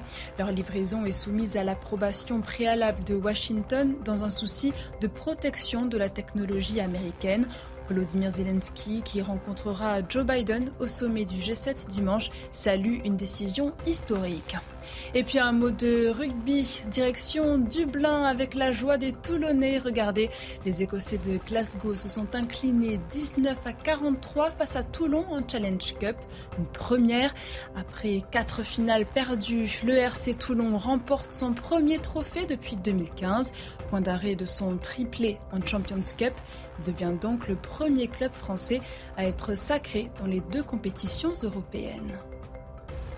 Merci Isabelle Piboulot et Eric Revel. En joie ce soir après cette victoire de Toulon. Oui, oui. Alors j'attends surtout euh, demain La Rochelle-Leicester, puisque vous êtes un fan de rugby. Voilà, exactement. c'est la grande Coupe d'Europe demain, c'est la grande finale. demain, vous serez dans Punchline, me semble-t-il, avec oui. Elliot Deval. On vous tiendra au courant. Oui, dans l'oreillette. Bien évidemment. Dans l'actualité également, cette polémique euh, après une manifestation interdite. C'était mardi soir dans le centre-ville d'Annecy sur une vidéo relayée par le compte Twitter Les syndicats des fleuristes, qui se définit comme un, groupe activiste de patriotes français. On peut voir une cinquantaine de manifestants, certains cagoulés, euh, défiler avec des drapeaux français et savoyards. Regardez.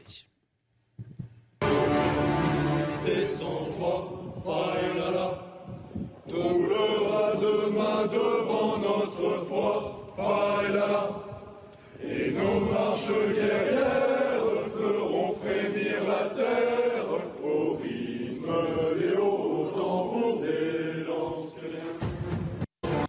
Alors, une enquête a été ouverte après le signalement de la préfecture. Europe, euh, jeunesse, révolution scande on l'entendait notamment les, participants. C'est ce même slogan qui avait été entonné lors d'une récente manifestation polémique d'ultra-droite à Paris. Alors, réaction de Gérald Darmanin, vous allez le voir dans un tweet, à la suite de cette manifestation sauvage rassemblant des participants d'extrême droite. Plusieurs identités ont pu être relevées par les forces de l'ordre et transmises à l'autorité judiciaire par le préfet qui a fait un article 40. Je le rappelle, l'article 40 du Code de procédure pénale impose l'obligation pour toute autorité constituée, tout officier public ou fonctionnaire dans l'exercice de leurs fonctions, de signaler des crimes ou délits dont il a connaissance. Ça, c'est pour la précision. Euh, il y a une autre réaction, celle de Jean-Luc Mélenchon. Vous allez la voir. Voilà où mène la permissivité de Darmanin pour les bandes de violents d'extrême droite qui l'acclament. De ville en ville, ça se répand, mais pour la Macronie, le danger, c'est LFI. En tout cas, ces groupes d'ultra-droite. Est-ce que selon vous, il y a effectivement une réelle résurgence inquiétante? On a vu ces images, pas rassurantes, notamment à Paris. Ou alors peut-être un effet loupe par le fait d'une communication assez euh, massive du ministre de l'Intérieur, Julie Vintraube, sur cette thématique. on, se demande, on se demande si Gérald Darmanin n'aurait pas une petite idée derrière la tête euh, qui consisterait justement au moment où l'aile gauche de la majorité et où les Français de gauche en général euh, le voit en, disciple de Nicolas Sarkozy, a envoyé des signaux, mais si, si, si, je combats l'extrême droite. Euh, regardez, heureusement, euh, dans ce cas-là, la justice a fait échec de ses tentatives d'interdire notamment la, manifestation. Mmh. de c'était l'action française. on est dans un pays de liberté. Quand des euh, slogans euh, racistes ou antisémites sont proférés dans l'espace public, la justice doit être saisie. il y a un arrêt célèbre de la justice administrative qui dit que euh, l'État doit avoir les moyens de sanctionner les débordements sans pour autant entraver les libertés. La liberté de penser, ça existe. Vous qui connaissez euh, un peu cette, cette, toute cette, sphère politique, Jean Messia, euh, est-ce que effectivement vous constatez une résurgence de ces groupes d'ultra-droite? On en voit de, plus en plus, que ce soit à Lyon, euh, à Lille, on a vu avec l'Action française qui a toujours existé au fond, mais est-ce qu'effectivement il, il, y a davantage d'adhésion Est-ce que vous, constatez, vous, un phénomène euh, dans ce sens-là? Il y a des choses dont on parle aujourd'hui, dont on n'a jamais parlé, mais ce n'est pas pour ça qu'elles n'ont pas existé. Évidemment, le, euh, le, défilé de l'action française, ça existe depuis 100 ans, ça n'a jamais posé le moindre problème. Bizarrement, le problème apparaît aujourd'hui, le, le, ministre de l'Intérieur a voulu l'interdire. Euh, j'ajoute que lorsque Darmanin, Gérald Darmanin nous dit que plusieurs identités ont été euh, relevées à la manifestation euh, qui a eu lieu à Annecy. Mais combien d'identités ont été relevées dans le Technival? Hmm. Non, mais c'est vrai, effectivement, euh, c'est une question qui se pose. Ah, pourquoi, là, on relève des identités et, pas dans d'autres manifestations qui, pour le coup, sont. Non, mais alors vous dites un deux poids, deux mesures entre ces groupuscules et d'autres. et enfin, moi, si vous voulez, vous voyez bien qu'à chaque fois, c'est 20, 30, 40, 50 personnes. Donc ça reste épiphénoménal. Je veux dire, c'est pas ça la menace vouloir, si vous voulez, euh, euh, éloigner le fait de parler de choses qui dérangent, comme par exemple la menace que fait peser l'islam radical sur la France, la menace que fait peser euh, la gauche radicale sur la France. Ce sont des menaces qui, elles, sont réelles, qui, elles, sont massives. Je ne dis pas qu'il que, n'y a pas de menace d'ultra-droite, parce qu'à chaque fois, chaque fois qu'on voit une manifestation comme ça, on vous dit regardez l'ultra-droite a défilé, et rappelez-vous euh, le, ministre, le ministère de l'Intérieur a déjoué cet attentat.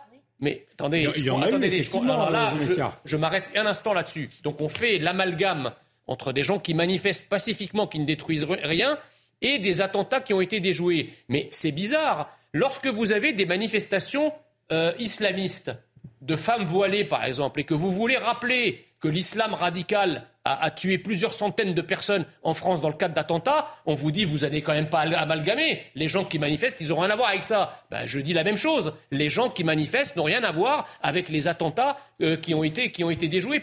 C'est toujours un deux poids, deux mesures.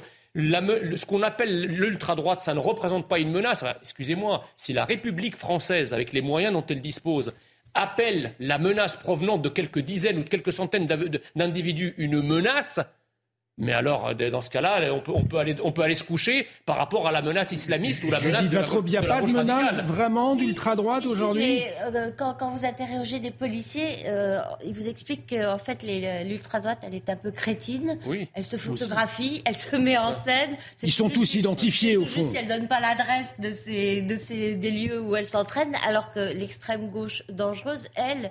Est plus organisée. Est plus organisée et vraiment pratique la clandestinité. Je parle de l'extrême gauche susceptible de commettre des actes violents. Type Black Bloc. Voilà. Éric Revel, est-ce que euh, euh, vous constatez une résurgence de ces groupes d'ultra-droite, résurgence qui pourrait être inquiétante aujourd'hui? C'est en tout cas euh, ce que cible Gérald Darmanin. Bon, en préambule, je voudrais dire que des groupes d'extrême droite qui proféreraient des, idées antisémites, racistes, pro-nazis, je ne sais pas si ça existe, évidemment, ces groupuscules devraient être dissous immédiatement. Hmm. Immédiatement.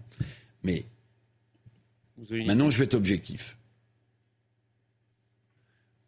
Quand je vois le tweet de Jean-Luc Mélenchon, qu'on peut peut-être revoir. On va revoir le tweet de Jean-Luc ah Oui, parce que si vous voulez, c'est absolument incroyable. C'est absolument incroyable.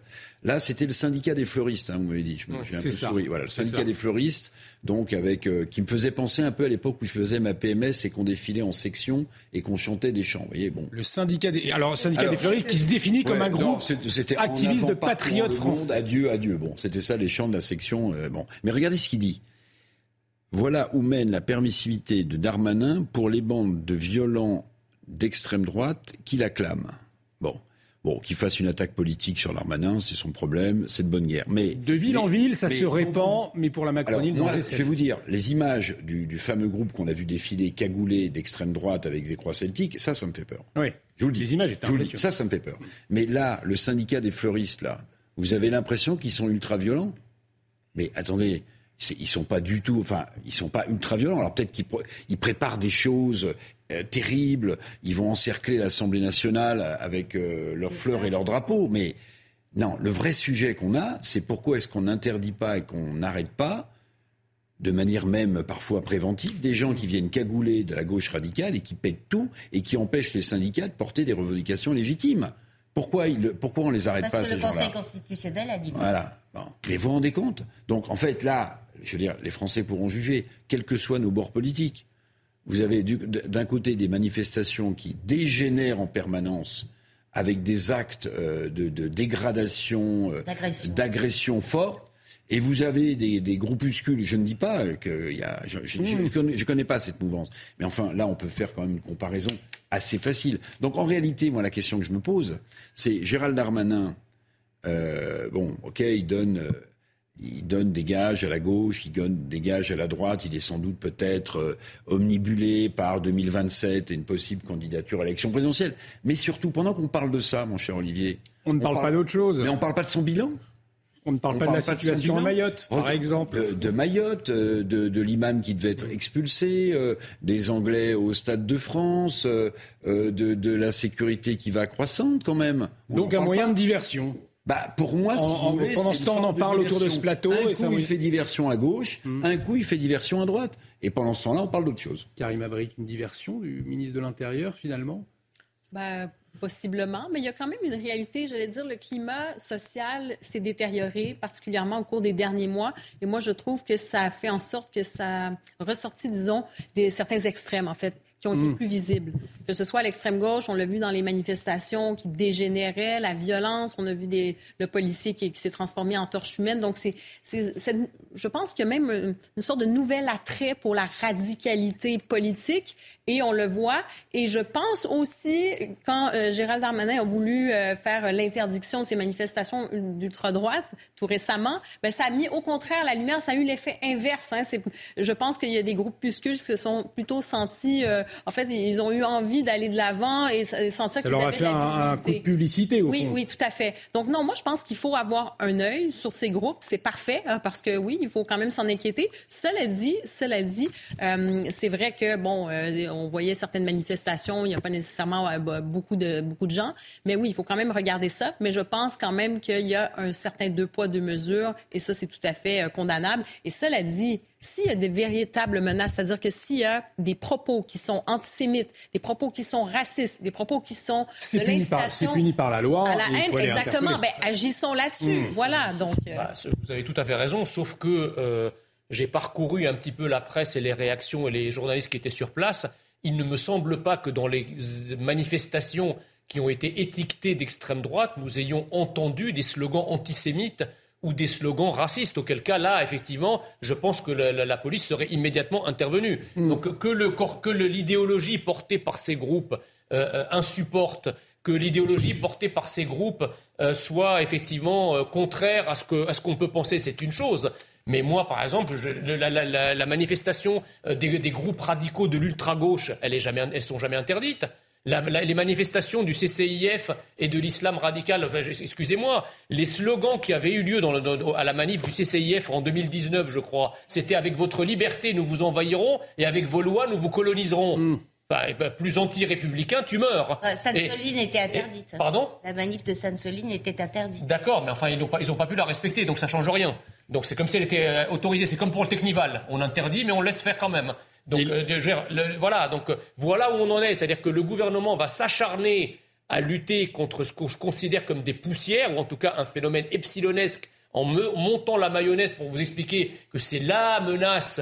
Pensez-vous, quelques centaines de personnes, c'est eux qui vont renverser la France et la République. En revanche, les menaces qui, elles, émanent de plusieurs dizaines de milliers de personnes, sinon plusieurs centaines de milliers de personnes, les, fichiers S, etc., qui représentent quand même une grande menace, ou les groupes radicaux, les 2-3 000 black blocs que l'on voit en marge de manifestation, bizarrement, on ne fait pas tout ce tintamarre autour de, ces menaces-là, qui sont pourtant, à mon avis, les seules qu'il faut regarder de près. Allez, il nous reste un peu plus de deux minutes avant la fin de, cette émission. Je, vous propose de parler d'un sujet un peu plus léger, mais tout aussi important. On va parler tennis avec cette nouvelle qui était attendue.